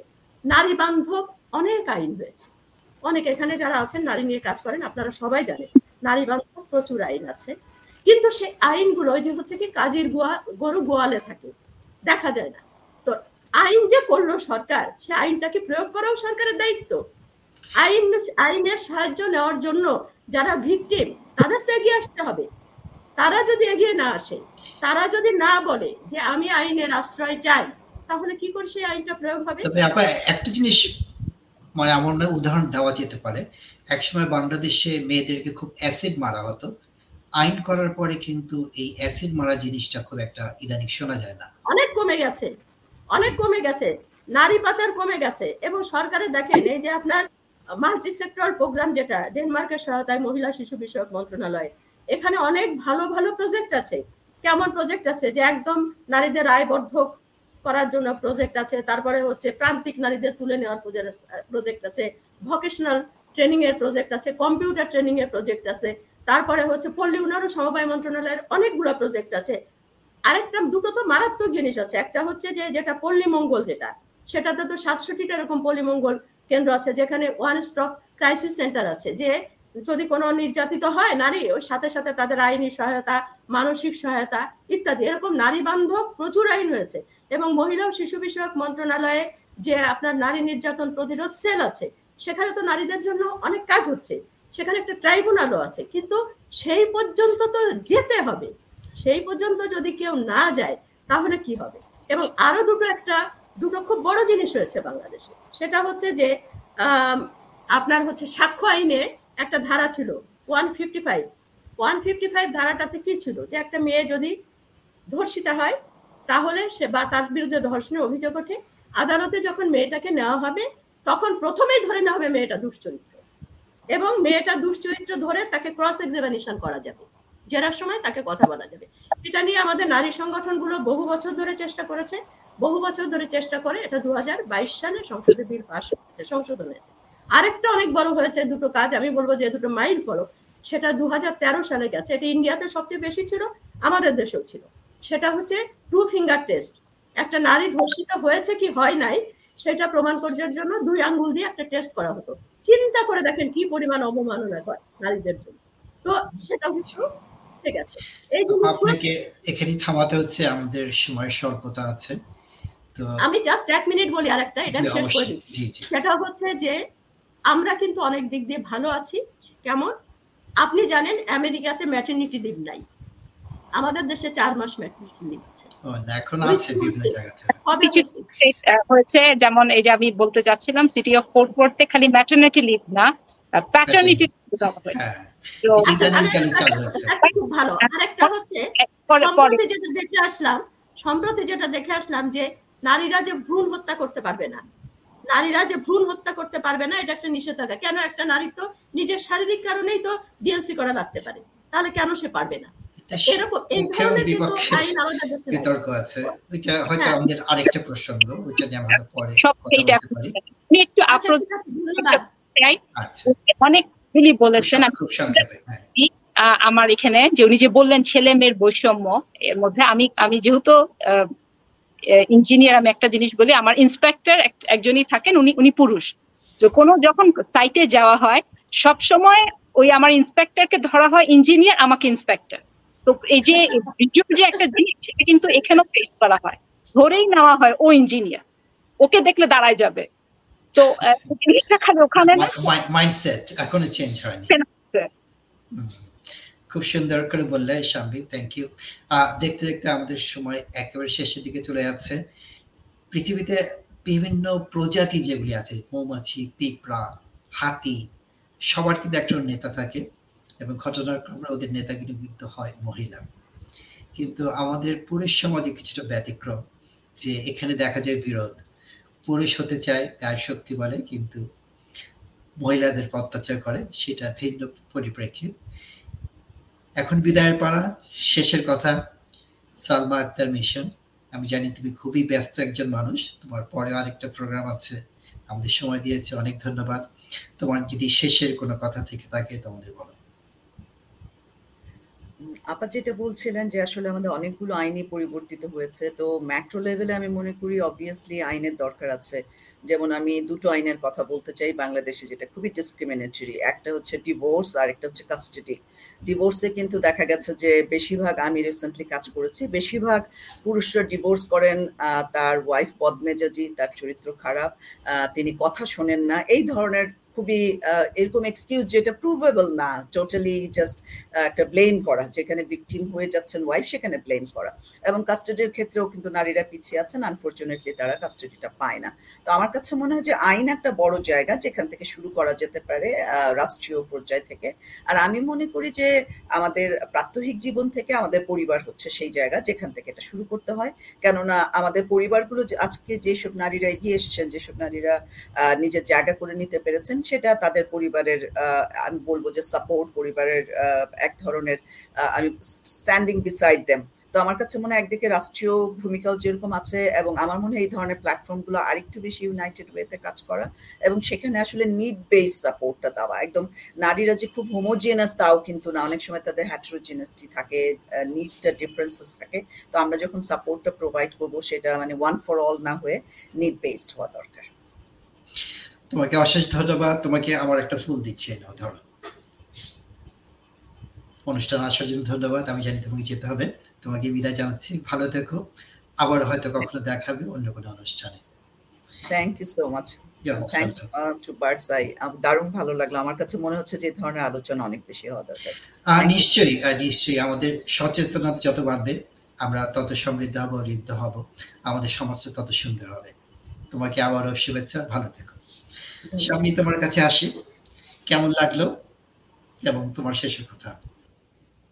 খুব ভালো লাগল। থ্যাংক ইউ আমাকে এখানে ডাকার জন্য এখানে অনেক জ্ঞানী, গুণী আপারা আছেন। ওনারা কাজই করেছেন ওমেন এম্পাওয়ারমেন্ট নিয়ে। কিন্তু আমি সবসময় মনে করি যে, যার যেখানে থাকুক কিছুটা কাজ আমি আমার অবস্থান থেকে করতে পারি। আমি যদিও বা টেকনিক্যাল ফিল্ডে থাকি I am raising two kids আমার মেয়ে she will break all the glass glass ceiling that she can এবং আমার ছেলে he will be empowered and he will be a protector আমি আমার পরিবারকে ভালো করে রাখব so that they can give a good future that we need অবশ্যই আমরাও সেই আশা করি। তোমাকে আবারও ধন্যবাদ। তোমাকে একটা ফুল দিচ্ছি নাও ধরো। আমিও নিলাম ভার্চুয়াল ফুল। ভার্চুয়াল ফুল। না আমার পিছনে ফুল আছে তো ওটা দিচ্ছি একটা একটা করে। আর তোমার কাছে যাই। সময় দিয়েছ অনেক ধন্যবাদ। শেষে যদি কিছু কথা থেকে থাকে এবং পার্টস সম্পর্কে যদি কিছু বলো। অনেক অনেক ধন্যবাদ হাসান এই প্রোগ্রামটা করার জন্য। আমার মনে হয় আমরা আমাদের এই পুরো অনুষ্ঠানটাতে এই বারে বারেই যে কথাগুলো বলেছি যে আইন একাকি কিছু করতে পারে না সব সেটা সামগ্রিকভাবে আমাদেরকে সেটা চিন্তা করতে হবে। আহ, আর ওই যে স্বামী যে এত সুন্দর একটা কথা বলল যে পরিবার থেকেই এটা শুরু করতে হবে। আমাদের যাত্রাটা পরিবার থেকেই শুরু করতে হবে। এবং আমরা একা কোনো কাজ করতে পারব না, সবাই মিলে কাজ করতে হবে। আমার মনে আছে, আমার রিসার্চে সাংবাদিকরা বলেছিলেন যে actually seventy one percent of আমাদের, আমার ক্লায়েন্টেলরা বলেছিলেন যে মিডিয়া একটা রোল প্লে করতে পারে। তো তুমি যেমন এই সুন্দর কাজটা করছ, আমার মনে হয়, এই মিডিয়া থ্রুতে আর মানে আমরা যদি এটাকে আরও সচেতনতা আরও বাড়াতে পারি, তাহলে আমাদের অনেক ভালো হবে। কিন্তু আমাদের কাঠামিক কাঠামোগত যে নিডটা সেটাকেও আমাদের অনেক বাড়াতে হবে। প্রত্যেকের নিড কিন্তু ডিফারেন্ট তাই না? তো সুতরাং আমাদের সবাই আমাদের নিজেদের জায়গা থেকে আমাদেরকে কাজটা করতে হবে। আমরা সবাই মিলে যদি কাজটা করি, তাহলে আমাদের সচেতনতাও বৃদ্ধি হবে এবং আমরা সকলেই তাহলে এটার একটা সুন্দর একটা দিক দেখতে পারব। অবশ্যই। আমরা সুফল চাই সেজন্য আজকের অনুষ্ঠানের আয়োজন। আমরা চাচ্ছি যে সমান অধিকার সমান ক্ষমতা নিয়ে নারী পুরুষ কাঁধে কাঁধ রেখে এগিয়ে চলুক সমাজটা সুন্দর হোক যেখানে অত্যাচার থাকবে না থাকবে শুধু ভালোবাসা। আপা এবার আপনার কাছে যাই আফরোজা আমাকে ফুল দিলে না? ও ফুল মনে করো তাহলে দুইটা ফুল দিলাম। থ্যাংক ইউ থ্যাংক ইউ তোমাকে স্পেশাল ফুল তুমি খুবই ব্যস্ত মানুষ। আজকে তোমার হাজবেন্ডের জন্মদিন জন্মদিন ছেড়ে আমাদের সাথে সময় দিচ্ছ। সেই জন্য তোমাকে আরও দুটো ফুল দেবো, সেটা বাস্তব ফুল হবে যখন সরাসরি দেখা হবে। অশেষ অশেষ ধন্যবাদ। আফরোজাব আপনার কাছে যাচ্ছি। আপনি অসুস্থ এবং আপনার পরিবারের কিছু মানুষ, তারা খুবই মারাত্মকভাবে অসুস্থ, খুবই খারাপ সময় যাচ্ছে আপনার পরিবারের তারপরে আমাদের সময় দিয়েছেন এই জন্য অশেষ অশেষ ধন্যবাদ। আপনার শেষের যদি কোনো কথা থেকে থাকে আপনার দর্শক শ্রোতাদের জন্য। আমি যেটা বলতে চাই সেটা হচ্ছে যে আইন, সমাজ, পরিবার, সেসব তো কিছু আছেই। পার্টনার অর্থাৎ পুরুষ, সেগুলো তো আছেই। কিন্তু সবার আগে নারীকে তার স্বার্থ বুঝতে হবে। নারীকে সচেতন হতে হবে, নারীকে প্রতিবাদী হতে হবে, নারীকে বলতে না বলতে শিখতে হবে। সবকিছু বললেই যে নারী হ্যাঁ হ্যাঁ হ্যাঁ করে, এই জিনিসটি হবে না। নারীকে আমরা পুরুষ, নারী, পুরুষ যদি তার কেরিয়ার গড়ার জন্যে নারীকে ব্যবহার, আমি ব্যবহার কথাটাই বলছি যে পুরুষ তার কেরিয়ার করবে, নারী রান্নাবান্না সব করে দিবে, এরকম হবে না। নারীকেও বলতে হবে যে, দেখো, তুমি তোমার কেরিয়ার করছ, আমার তুমি তো সব কাজ আমি একা করতে পারব না। তোমার তুমি আমার সাথে অর্ধেক কাজ করবে। এটা যদি একদিন নারী বলে বসে, তাহলে পুরুষের কেরিয়ার কোথায় যাবে? তা সেই কথাটাও কিন্তু পুরুষকে মাথায় রাখতে হবে। সমানভাবে দুজনকে কাজ করতে হবে, অর্থাৎ পুরুষকে এগিয়ে আসতে হবে। আর আমরা যে যেখানে আছি, প্রত্যেকেই নিজের জায়গা থেকে নারীর জন্য কাজ করা উচিত। আমি কোনো সংগঠন করি না, কিন্তু আমার নিজস্ব একটা সংগঠন আছে, আমার শহীদ বড় ভাই সাইফ মিজানুর রহমান, তার নামে একটা শহীদ সাইফ মিজানুর রহমান স্মৃতি ফাউন্ডেশন আছে। সেখান থেকে আমি নারীদের জন্য কাজ করি। প্রতি বছর আমি বৃত্তি দিই। অগ্রাধিকার ভিত্তিতে নারীদের, একেবারে প্রান্তিক নারীদের যারা পড়াশোনা করতে পারছে না, যাদের ঢাকা ইউনিভার্সিটির বিশেষ করে বা বুয়েট বা বিভিন্ন জায়গায় যারা পড়াশোনা, তাদের আর্থিক অসচ্ছলতা আছে তাদের কাছ থেকে আমি স্কলারশিপ নিয়ে তাদেরকে আমি নারী ইয়া দিই স্কলারশিপ দিই এটা একেবারে স্বউদ্যোগে আর একটা যেটা আমি করি, সেটা হচ্ছে আপনি, আপনারা জানেন যে আমি লেখালেখি করি এবং আমার প্রচুর বই আছে নারীদেরকে নিয়ে। গল্প উপন্যাস থেকে শুরু করে, গবেষণা থেকে শুরু করে সমস্ত কিছু। আমাদের জাতীয় জীবনের সর্বক্ষেত্রে, আমাদের মুক্তিযুদ্ধে, আমাদের গণ আন্দোলনে নারীদের যে সমস্ত অবদান আছে এবং পিছিয়ে পড়া যে সমস্ত নারী আছে, তাদের সমস্ত সমস্যাগুলো আমি তুলে ধরতে চেষ্টা করি এবং সেই কারণেই গত বছর আমাকে মানে ইয়েতে সাহিত্য সংস্কৃতির মাধ্যমে নারী জাগরণে অবদান রাখায় ইয়া, বেগম রফিয়া পুরস্কার দেওয়া হয়েছে এর আগেও আমি একটা ইন্সপায়ারিং অ্যাওয়ার্ড পেয়েছি একই বিষয় তো আমরা আমি বলি যে আমাদের সম্মিলিতভাবে যার যেটুকু সামর্থ্য আছে সেটুকু সামর্থ্য নিয়ে নারীদের জন্য কাজ করা উচিত ভাই আপনাদেরও কাজ করা উচিত সবাইকে। অসংখ্য সম্মিলিত প্রচেষ্টা আমাদের হ্যাঁ। শরীরের কোনো অংশটাই কিন্তু কম গুরুত্বপূর্ণ না। না, না প্রত্যেকটারই কোনো না কোনো দরকার আছে। কোনটাকে আমরা অবজ্ঞা করতে পার পারব না। সবকিছু নিয়েই আমরা একটা সমাজ, আমাদের একটা শরীর, আমাদের পৃথিবীটা। তো অনুষ্ঠানের রীতি জানতে হচ্ছে আপনাদেরকে আপনি আমাকে ফুল দেন নাই। আপনি আমাকে ফুল দেন নাই। আচ্ছা, আপনার যে ৪ টা ফুল, ২ ফুল, ২ ফুল, ৪ টা ফুল দিলাম। আচ্ছা, বাস্তব পাওয়ার অপেক্ষায় থাকলাম হাতে, হাতে। জি, জি, অবশ্যই। আপনি যখন টেক্সাসে আসবেন তখন তো আপনাকে ফুল অবশ্যই দিব। আপনার সাথে অনেক কথাবার্তা হবে। তখন নুসরত আমাদের থেকে কাছেই থাকে। প্রায় ২৫০ মাইল দূরে মানে ৪ ঘণ্টার ড্রাইভ। ওকেও। ডেকে নিব। তারপরে আমরা অনেক কথা বলব। আপ আপনার সাথে কথা বলা ইটস ম্যাটার প্লেজার। আপনার থেকে অনেক কিছু জানতে পারলাম। আপনি এতগুলো বই লিখেছেন। আপনার লেখা গল্প নিয়ে হলিউডে ছবি হয়েছে এবং ছবিটা পুরস্কৃত হয়েছে। এটা আমাদের জন্য বিশাল, বিশাল গর্বের ব্যাপার। তো আমরা জানতে চাই যে হয়তো অন্য একটা কোনো অনুষ্ঠান নিয়ে আসব। যে আপনার সিক্রেটটা কি? আপনি এত সুন্দর, সুন্দর ছেলে-মেয়ে মানুষ করলেন। যারা সবার জন্য রোল মডেল হতে পারে। আপনার মেয়ে পিএইচডি করছে বিদেশে এসে। আপনিও যা করেছেন এই পর্যন্ত এটাও একটা বিশাল ব্যাপার। তো সবকিছু মিলিয়ে আপনার কাছে কৃতজ্ঞতা। আপনাকে ধন্যবাদ। ভালো থাকবেন। আবারও কখনো আপনার সাথে যোগাযোগ হবে। আপনার সাথে অনুষ্ঠানে আবার আসব আমরা। বন্ধুরা দেখতে, দেখতে একেবারে এই সময়ের ইতি নেওয়ার পালা।